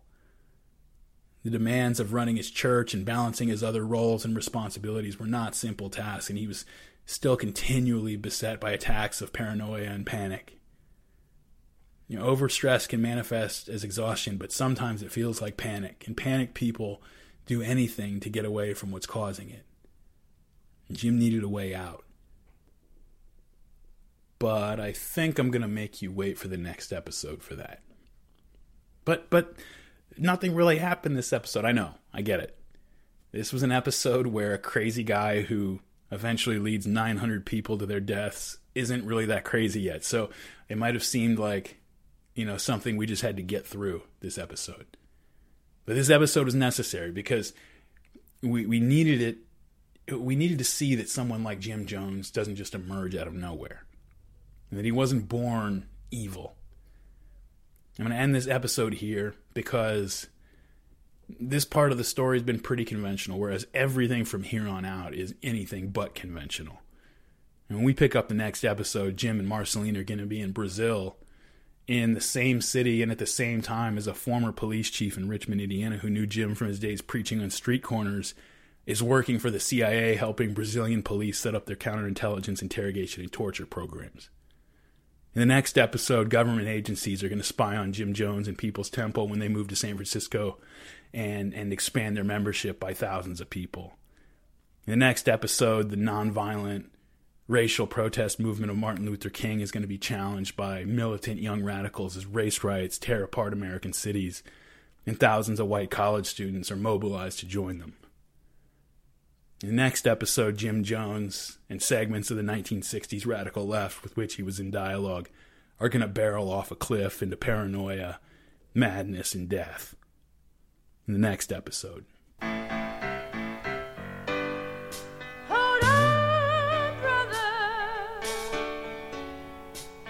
Hold